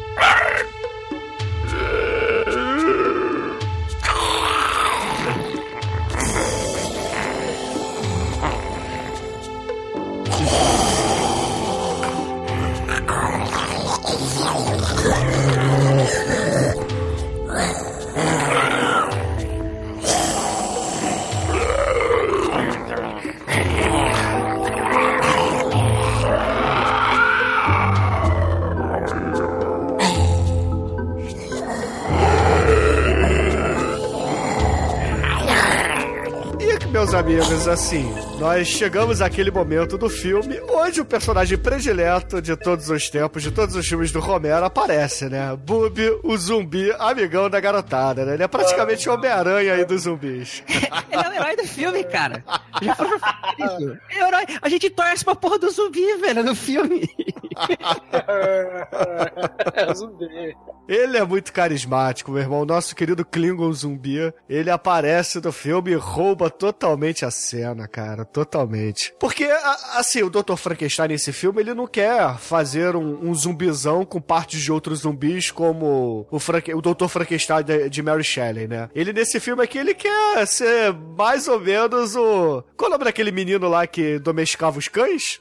Sei lá. Ih, cara... O fado dos cães? Como é que era, gente? O encantador de cães. É, o encantador de cães lá do... O fado dos cães. Não tem o fado madrinha, cara? Então, porra, não pode ter o fado dos cães. Mas o menino lá, que o encantador de cães daquele programa de televisão, alguma coisa, talvez Romero também, não lembro agora o nome dele, mas é um nome latino. Ah, César Milano. César Romero. É, eu cheguei perto, né? O César Milano, ele é o César Milano dos zumbis, né? Então, ele chega ali pro seu zumbi predileto, né? O zumbi nota A, né? Que tá sempre ali tirando nota 10 aritmética. Aí começa a mostrar uma escova de dente, mostra lá um barbeador, o zumbi começa a arrancar a pelezinha, né? A primeira faz chan, a segunda faz chan, a terceira faz chan, tchan, tchan, tchan, né? Cara, o Boob é o Hannibal Lecter do Day of the Dead, porque ele não é um personagem principal, ele é um tipo um coadjuvante, mas ele é intrinsecamente ligado no roteiro, ele aparece pouco e a gente só pensa no filho da puta o filme inteiro, cara. Olha aí. E ele come cérebros, só não come com Naisik antes e Fava Beans, né? Mas ele come cérebros também. E tem essa cena é foda, porque mostra o que o Edu tava falando aí do behaviorismo, né? Mostra justamente o Frankenstein aí. Mal zumbi, você virou a mesa, você vai ficar de castigo, no escuro. Ai, ai, ai, né? Apagar a luz pra você pensar no que você fez, seu zumbi malvado. É, né? Como se o zumbi tivesse pouco. É igual É igual Fred o cantador de cães, cara. Porra, é igualzinho. Não. O Fred Flintstone lá, ele grita, ele xinga o zumbi. Seu monte de merda, seu lixo. Como se o zumbi tivesse pouco se fodendo, porque tá xingando ele, né, cara? Mas tem a parada do tempo aí de novo, né? Se a gente pensar na memória, ó, a escova de dente, a Gillette, o livro do Stephen King, né? Não lembro se o livro é do Stephen King. Mas, porra, ele não mostra a Playboy da Claudio Hanna, né? Mas mostra o livro lá. Mas é a questão da memória antes da morte, antes dele virar um morto-vivo. Sim. É, sabe, a questão do Bubby é como se fosse uma criança reaprendendo a fazer as coisas, só que com uma certa memória primitiva, instintiva, do que ela já teria de antes, né? A interpretação do Sherman, né? O Sherman Howard, cara, é sensacional, assim, a forma como ele faz esses movimentos, assim, meio infantis, como se estivesse aprendendo, como se estivesse curioso com as paradas, saca? Mas a gente vai ver que não é exatamente uma criança, é mais o lance do adestramento, mais pra frente, que vai dar o conflito entre o Frankenstein e o Rhodes, né? Que a gente vê que a parada do adestramento em si é sensacional, cara. A construção de como o Romero faz a gente se importar por essa coisa de, porra, criança, né, a maioria das pessoas acha maneira ver o aprendizado da criança e tal, porra, cativa todo mundo. E tu vê o Bob, ainda mais aquele lance dele ser, ele supõe-se que talvez ele seria um ex-militar, porque quando o Rhodes chega uniformizado, ele presta continência, né, cara, pro Rhodes, é muito foda. Aí ele dá a arma, né, aí ele tira a munição da pistola e dá na mão do Bob, e ele sabe, né, cara, ele sabe manusear a arma e tal, ele chega até a tentar atirar no Rose, e essa é uma cena também que vai ter um impacto muito foda pro final do filme, né, cara, que, porra, o zumbi, sei lá, não dá pra você dizer se é vingança, se é instinto. O Bubba é um personagem sensacional dentro do roteiro do Day of the Dead. É, isso até é diferente, né? Que um zumbi que tem consciência, que tem uma certa inteligência, que isso remete até o que o Dr. Frankenstein falou mais cedo no filme, que os zumbis não é que eles ficaram burros, eles simplesmente vão pelo lado instintivo mesmo. Então aí ele mostra que os zumbis, eles ainda, entre aspas, mantêm alguns traços da humanidade, e é isso que o Dr. Frankenstein está tentando despertar no Bubby. Isso é muito foda. Como se ele fosse uma criança, né? Aproveitando o gancho aí que o Dohai falou das crianças e comparando aos zumbis, eu preciso fazer a exumação do episódio de hoje, que é o filme Cuties, que Elijah Wood é um professorzinho, né, idiota. Olha aí, o Almighty, Renato Almeida. O Renato Almeida, ele é um professor substituto, e ele, junto com o Ray Wilson, aquele comediante lá dos Estados Unidos, eles são professores, e a escola é tomada por crianças zumbis. A praga zumbi só atinge pessoas que não atingiram a puberdade. Então, é um filme de zumbis com crianças. Se a gente tá pensando aí no processo educativo, né, tentando solucionar a humanidade, plantar a sementinha do conhecimento e passar de geração em geração, nesse filme Cuties, os zumbis são criancinhas do mal, cara. E a gente tem, claro, né, a gente tem zumbi de todo jeito hoje em dia, né? Zumbi contra escoteiro, zumbi versus strippers, né? Zumbi com crepúsculo, que é aquela merda do Warm Bodies, e por aí vai. Mas esse filme mostra zumbis criancinhas, cara, na escola. Então você tem zumbis brincando de corda, pulando corda com tripa. É um filme interessante. Assista esse filme do Elijah Wood lá do Cuties, né? COOTIES, que é o sistema educacional, os professores lidando contra a praga das crianças, né? Vulgo praga zumbi, né? Puxando aproveitando esse gancho aí do Raeda, que os zumbis parecem com crianças, né? E é isso mesmo, né? Cara, o Bambi é muito foda, né? Ele tá aprendendo a como se comportar. E o Rogers fica muito puto com isso, né? Ele fala, você quer salvar a humanidade, cientista maluco, maldito, ensinando truques pra zumbi que nem o fado dos cachorros, miserável, né? E a relação do Frankenstein é essa mesmo, né? Não é nem uma relação paternal, né, cara? Até que a gente fala dessa criança, é a relação de subject, de cobaia, de adestrador pra animal, né, cara? Ele não tá nem aí pros militares, pros civis, ele tá aí pra esse experimento dele. Tanto que, é mais uma parada...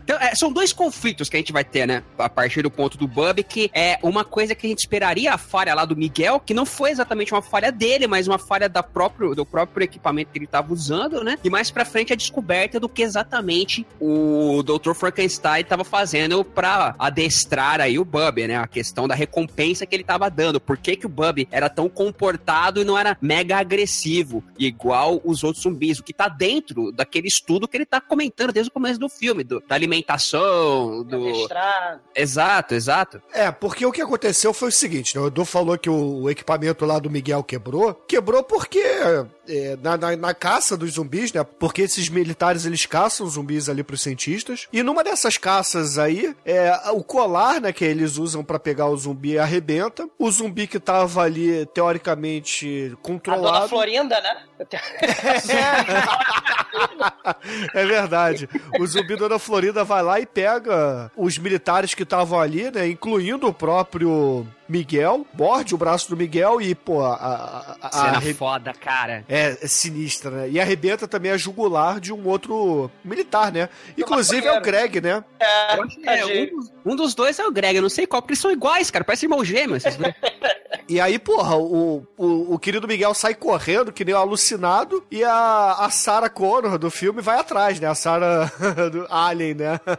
A Sarah Ripley vai atrás e, pô, chegando ali perto da casa dos civis, né? Do piloto e do cara do rádio, do exumador Mr. Bean, né? Eles... Porra.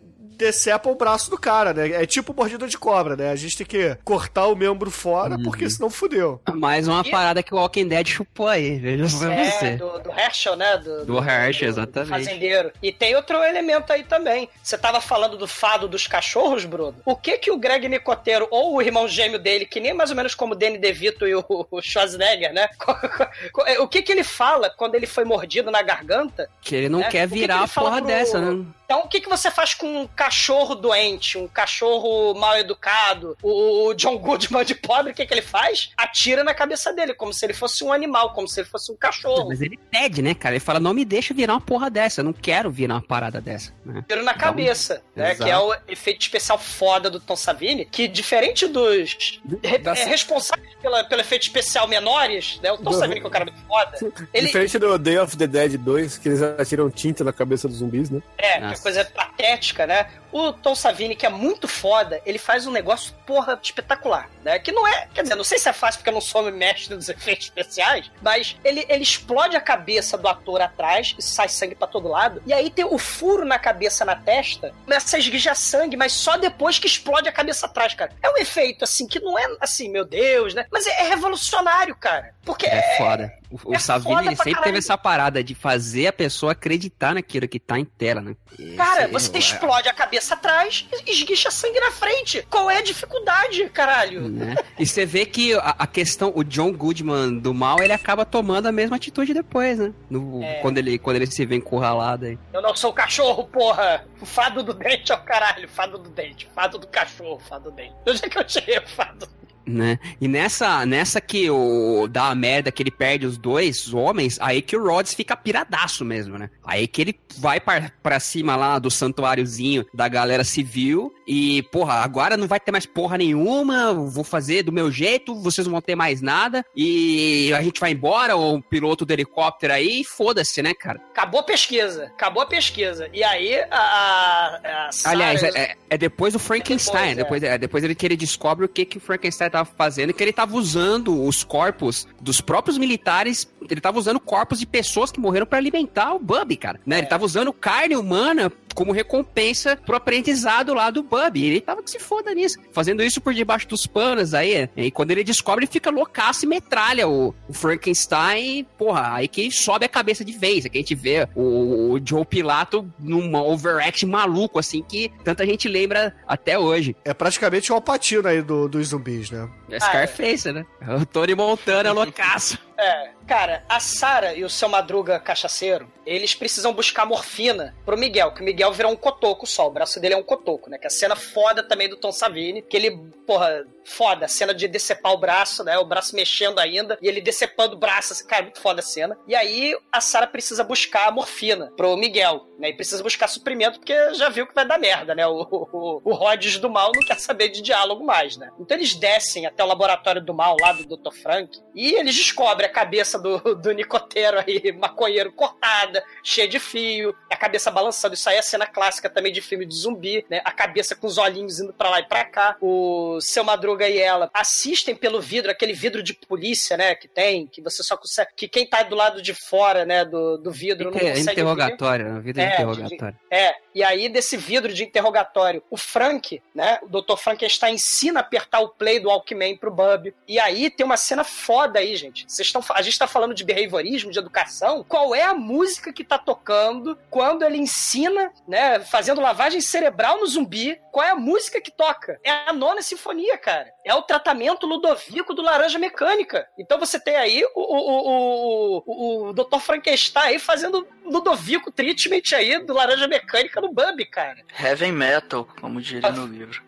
Foda, cara. Ele o quê? Você deu um maconheiro de comida pro zumbi, seu maldito? Aí ele metralha o Dr. Frankenstein, né? Isso é muito foda. Depois tem uma solução foda aí no grupo, que o Rhodes manda a Sarah e o cachaceiro pra aquele lugar que fica os zumbis, né? Que tem o cercadinho onde eles vão caçar os zumbis. Ele larga os dois lá pra morrer mesmo, e ele fica intimidando o John, o piloto, pra falar, você vai levar a gente pra fora daqui, não cabe todo mundo no helicóptero, aqueles dois filhos da puta vão ficar aí e vai vazar só a gente. Só que aí ele fala, não, eu só vou se você levar eles também, senão eu não vou pilotar, tudo mais. Aí o Steel enfia porrada no John. Aí depois o John consegue partir pra cima do Rhodes, consegue nocautear ele, pegar as armas, e o John vai atrás da Sarah e do Seu Madruga nesses túneis e tal. Aí eles começam a procurar dar um eco muito foda quando eles gritam,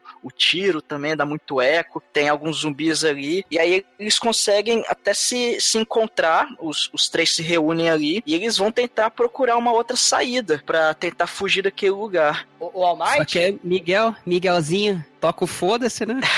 Caralho, o Miguel, cara, assim, o pessoal fala que ele é covarde e tal, só que ele tava tão desesperado que ele fala, você quer saber? Eu não tô aguentando mais, eu não quero mais viver, mas você quer saber? Eu vou foder todo mundo. E como é que ele faz isso? Ele pega, ele sobe o elevador pra sair da base, ele fode o elevador pra ninguém conseguir usar ele, chega lá, abre o portão lá, a cerca pra liberar os zumbis, ele deita no elevador e fala, vem meus filhos, vem cá, vem me comer. Outra cena fodaça. E não é um gangbang de Miguel, né, cara? Vem me comer não é no sentido bíblico. Cara, ele deita ali pra atrair os zumbis. Quando os zumbis começam a morder ele ali, ele ativa o elevador pra descer. Aí, meu irmão, quando o Rhodes e os capangas olham aquele elevador descendo, vê a caralhada de zumbi, só fudeu. Aí é barata voa, meu amigo. Aí já desce zumbi palhaço, desce zumbi noiva, desce dona zumbi de casa, desce tudo. Você desce zumbi pra caralho. Jogador de futebol americano. Se vocês pararam pra pensar, até esse momento, a situação com os zumbis era meio que controlada, porque tinha a área perigosa ali, que era isolada, e ok. Só que agora, cara, que os zumbis foram pra parte, entre aspas, segura do lugar, aí fudeu tudo, cara. Aí, agora que vai começar o barata voa, né? É... E tem uma cena aí, Almighty, né? Nesse momento de tensão do John, quando a Sarah e o do Seu Madruga vão lá pros túneis do mal, né? Da pescaria do zumbi, e ele tá de refém, um cientista figurante tá de refém. Esse cientista figurante que toma um tiro na cabeça do Rhodes, ele é o ator que fez o Martin, o filme de vampiro do Jorge Romero. Romero, né? Pode crer. Né, cara? Que é um filme foda também, que quem não conhece esse filme, procura o Martin. Que também é um filme mega ambíguo também. Será que o cara é vampiro, não é vampiro, né? É um filmaço, eu precisava falar porque esse cara faz uma ponta nesse filme, cara. Ele é o... Perfeito. E nessas do Barata Voa, quem se liberta também é o Bubber, né? E ele vê o Frankenstein metralhado, e embora o Frankenstein não tivesse uma relação assim meio paternal, o Bubby acabou criando uma relação de pai com ele, né, cara? Ele chega, ele mostra a corrente, o corpo do Frankenstein, que obviamente não tá vendo nada, né? E quando ele vê que ele não responde, você vê que ele fica meio putaço assim, o Bubby, né? Mas é sensacional essa parada. Você chega a ser até meio comovente, tu vê o zumbi, tipo, mega triste, mega emputecido, assim, batendo na parede. É, sim. Babando, né, cara? É muito foda. Cara, essa cena é espetacular, porque é caos, né? A crise atingiu o ápice, né? E o Rhodes, filho da puta, se tranca no acampamento militar onde está lá o laboratório, né? E aí os outros soldados que foram traídos pelo Rhodes, eles... Coitados, estão no meio do apocalipse zumbi. Fora, e cada um é estraçalhado pela horda de Maluco. Uma forma espetacular, cara. Eu acho foda que aquele que ele puxa a cabeça, aí tipo que ele tá gritando, aí conforme tá puxando, quando ele estilhaça a corda vocal do maluco, é tipo um... É o barulho do Cru. Você lembra o filme Cru? Quando os vermes morrem. É muito foda, cara. E o efeito especial que o Savini quis fazer, lembra o Enigma do Outro Mundo lá, o ET do mal, quando estica a cabeça e a cabeça vira uma aranha do mal? Ele quis esticar a pele assim também, né? E tem o soldado gordinho, cara, que a horda do mal, cara, o zumbi pescador, o zumbi vovó, eles arrancam a pele da cabeça e fica olhando pra fora, esguicha um balde de sangue. Essa cena é linda, cara. Isso aí é pra aplaudir de pé, cara. Assim, eu não me sinto... Obviamente eu não me sinto bem em falar isso, mas eu acho maneiro. Eu acho que é meio que a vingança, assim. É um payoff, tá ligado? E... Foda-se, vai tomar no cu, seus babaca, morre tudo aí. Principalmente a cena clássica do General Rhodes, né, cara? Que ele é perseguido pelo Bubby, alvejado pelo Bubby, e tem o destino aí que é mega clássico também, é uma cena das cenas mais clássicas desse filme. A gente torcendo pelo Bubby, porque o Rhodes, filho da puta, contra o Bubby, o Rhodes não consegue carregar a metralhadora a tempo, toma tiro no ombro do Bubby, porque o Bubby é um cara muito foda, e o Bubby atira nas costas, o Rhodes começa a se rastejar como verme humano que ele é. Aí ele cambaleia até a porta, e ele abre a porta, e a porta tá cheia de zumbi. É clássico, é épico, e remete ao início do filme, fecha o ciclo, porque no início do pesadelo da Sarah, do início do filme, você tinha os braços que saíam da parede, e aí agora, você tem o Rhodes, filho da puta, os braços zumbis pegam e despedaçam ele, de forma linda. O Gore desguicha sangue pra todo lado, ele é despedaçado, e o Rhodes fala a frase clássica: Show Conan! Show Conan! Até na morte o cara é fodão, né? Até na morte o cara tá foda-se. É interessante até que no Dawn of the Dead, quando o cara morre, ele vira lá zumbi, ele tava com uma arma na mão. Só que quando ele vira zumbi, ele fica assim, com a mão dura e a arma pendurada ali no dedo, né? Só que aí, nesse filme que é seguinte, a gente vê um zumbi utilizando a arma. Sim. Isso é muito foda, cara. Dentro isso do roteiro, isso, né, que deu, cara? Um impacto, né, de quem viu o filme anterior e viu esse. Esse é um dos maiores impactos do filme, é ver um zumbi com consciência, com uma certa humanidade, assim, com um pouco de sentimento, e utilizando uma arma de fogo. E no próximo filme do Land of the Dead, o que vai acontecer? O zumbi negão é o líder dos zumbis contra a humanidade maldita. Mas aí já é outro papo, né? Ele expande essa questão. E esse filme... É interessante também que, após todo esse pessimismo, os três civis, né, e os dois civis, e a mina, ela também é cientista, né, eles acabam até bem, conseguem sair fora com o helicóptero e parar numa ilha que aparentemente não foi infestada por zumbis aí. E sabe-se lá Deus o que aconteceu com eles, que... Você acha que o final é meio otimista? Eu não acho, não sei. Eu acho, cara. Vocês acham? É, a pequena Sarah, na verdade, vai virar a pequena Eva, né? Né? Aí daí desse filme começou Lagoa Azul, né? Faltou a putaria.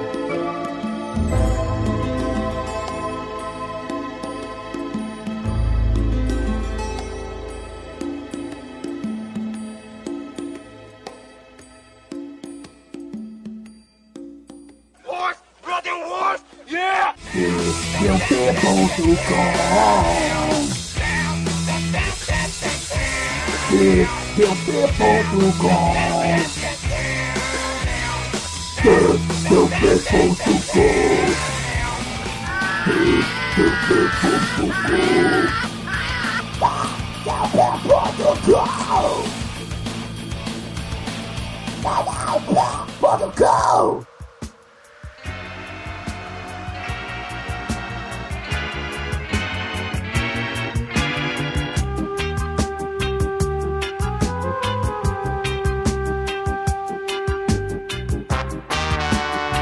Agora, caríssimo exumador, diga para os ouvintes do podcast o que você achou do Day of the Dead e dê a sua nota para a terceira parte aí da trilogia clássica do Romero. Eu não sei se o Bruno se lembra, mas esse filme é um dos primeiros filmes de terror que a gente viu na locadora proibida. Olha aí. A gente tinha o Return of the Living Dead, né, que também é dessa época aí. Ah, né? O Reanimator, o Vingador Tóxico. Vingador Tóxico, que são... Mas esse filme, né, tirando o Vingador Tóxico, né? Esse filme é um dos exemplares de gore que nunca vão sair da minha cabeça. Primeiro porque é bem feito pra caralho. O gore choque do Trauma, a Luzena sendo explodida por um pneu de carro, é chocante o suficiente pra eu nunca mais esquecer, né? Da locadora proibida, lá com meus 8 aninhos de idade, 9 aninhos de idade. Mas o gore do Day of the Dead, no final do filme, gente sendo salsicha pra todo lado, gente sendo estraçalhada de todas as formas, com sangue jorrando de todo jeito, é inesquecível, cara. E é inesquecível,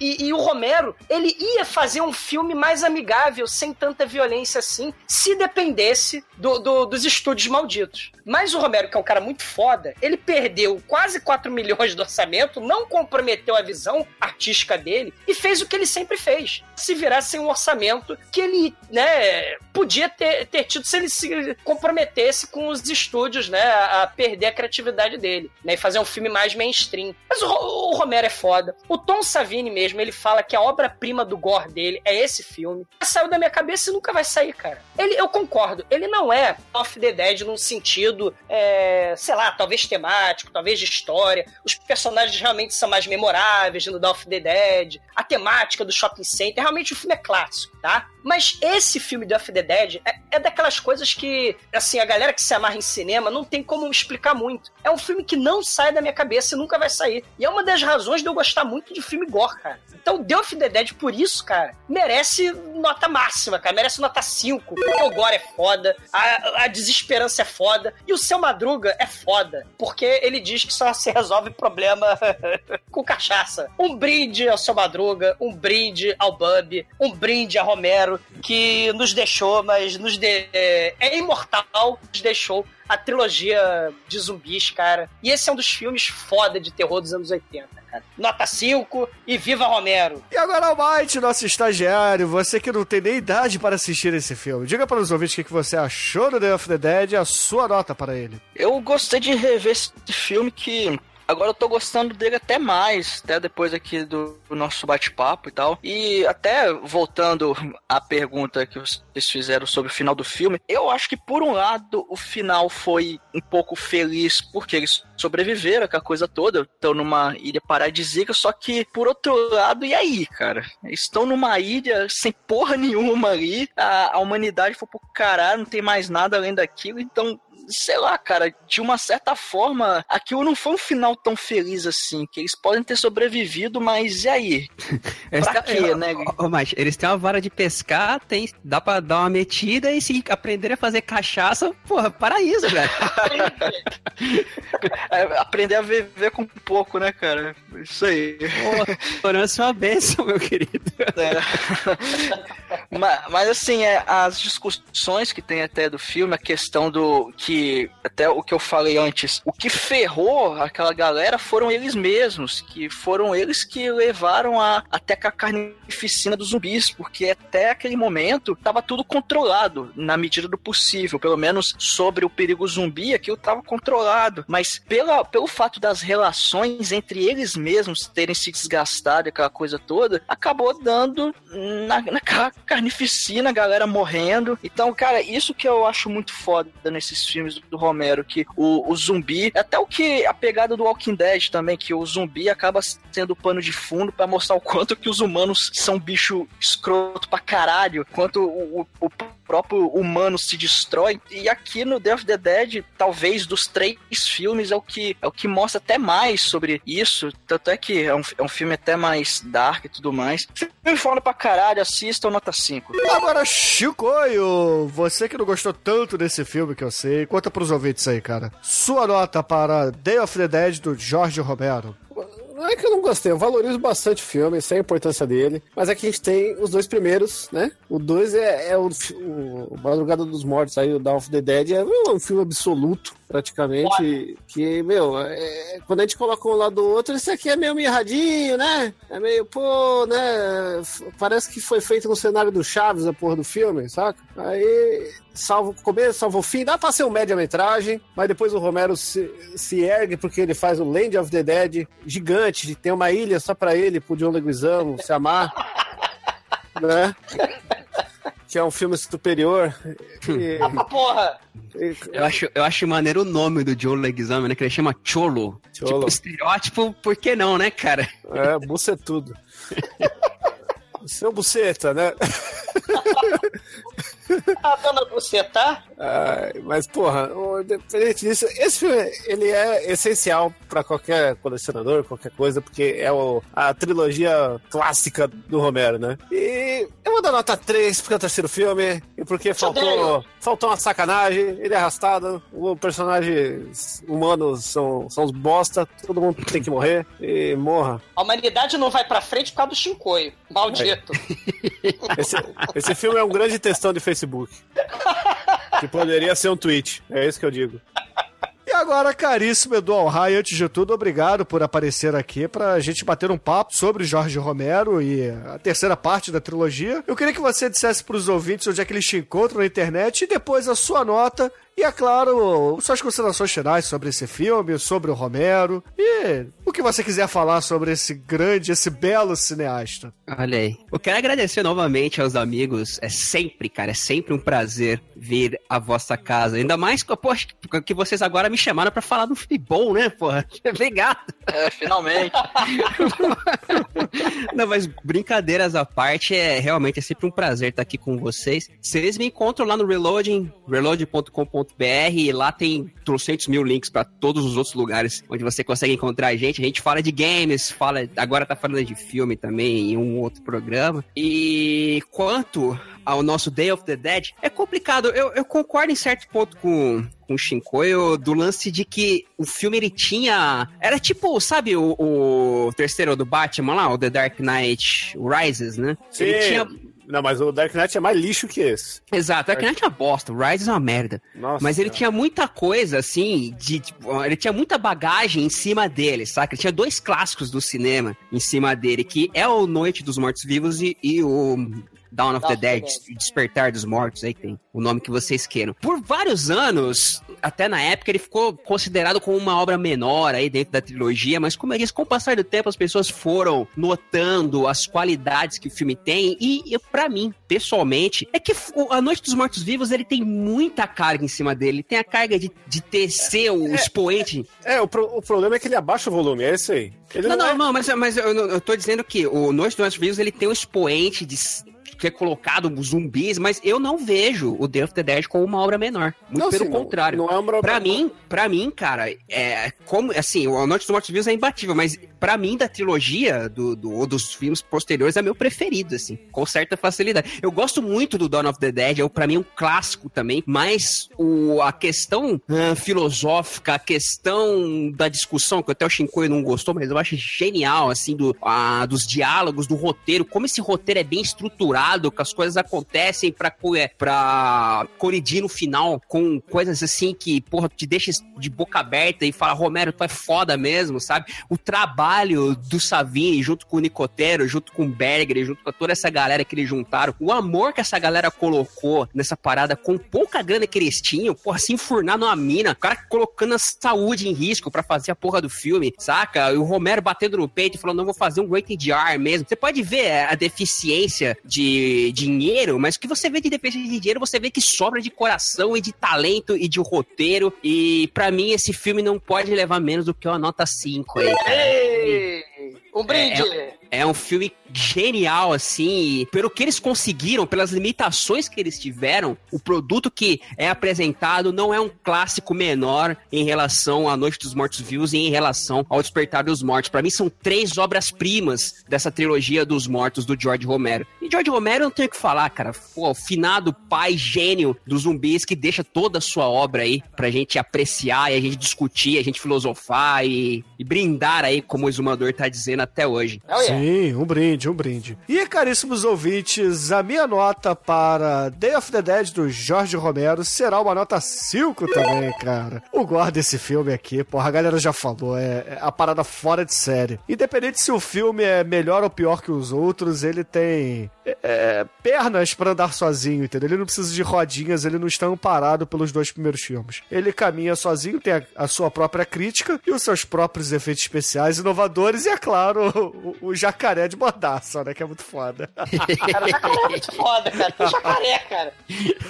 E, pô, Romero, né, cara? Deixará saudades, mas ele deixou um legado para todo mundo, para aqueles que têm o coração sangrento como a gente. E com isso, a média de Day of the Dead aqui no podcast será 4,6, que é uma excelente nota pra esse filme, cara. Uma excelente nota mesmo. E agora, Eduardo, eu vou lhe pedir um favor, cara. Conta pros ouvintes qual é a música que você deseja que a gente encerre esse programa de hoje. Olha, pra terminar num clima parecido com o que eu acho que o clima termina, um pouco mais leve, um pouco mais divertido, já que falamos de anos 80 e de zumbis, obviamente o mestre Michael Jackson com Thriller. Olha só. Muito bom.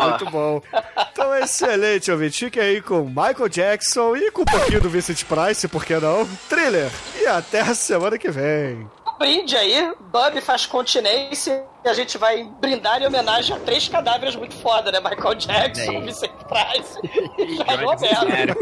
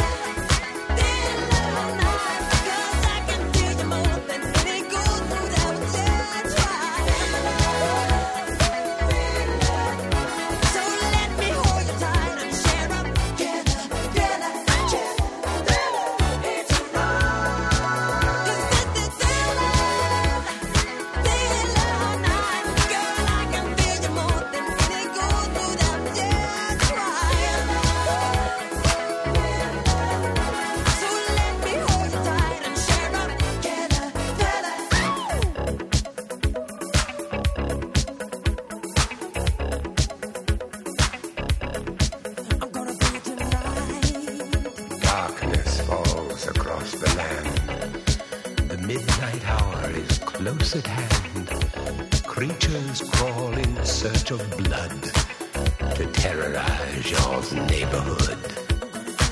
And whosoever shall be found without the soul for getting down must stand and face the hounds of hell and rot inside a corpse's shell. I'm gonna do it tonight.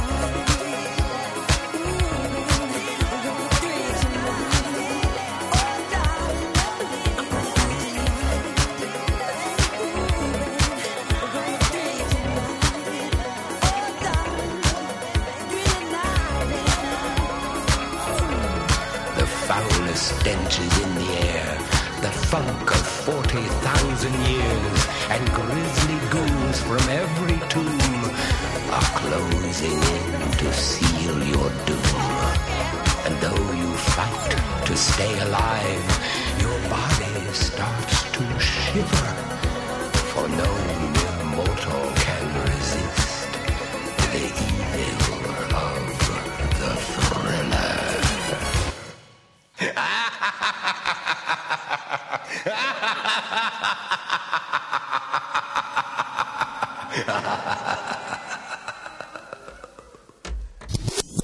Caralho, o Douglas não consegue parar de falar, né, gente? É que o filme é foda, cara. Tem muita coisa pra falar desse filme. Vamos lá, vamos pras notas. E vocês sabem que o Romero fala que esse é o filme preferido dele, né? De todos, assim, o Romero já falou, esse é o meu filme preferido. E muito bom, cara, esse filme é foda, né? Dá pra falar por horas dele. Cinecast. Não é o Veloz e Furioso 6, mas dá fugaço. Porra! Velozes e Furiosos, que é a franquia, trilogia de 8 filmes. Mas, Chico, você sabia que... o Romero, antes de falecer agora, o plano dele era fazer mais um filme de zumbis, que acho que era Road of the Dead, uma parada assim, que ia ser uma pegada... Estilo Velozes e Furiosos com um zumbi. É sério mesmo. Tipo, dias antes, assim, dele morrer, ele soltou, acho que tem até o pôster, se você procurar, ele soltou um pôster e tava trabalhando já desde o começo do ano na parada, mas infelizmente, né? Ele ia fazer o filme da versão censurada do Carmageddon.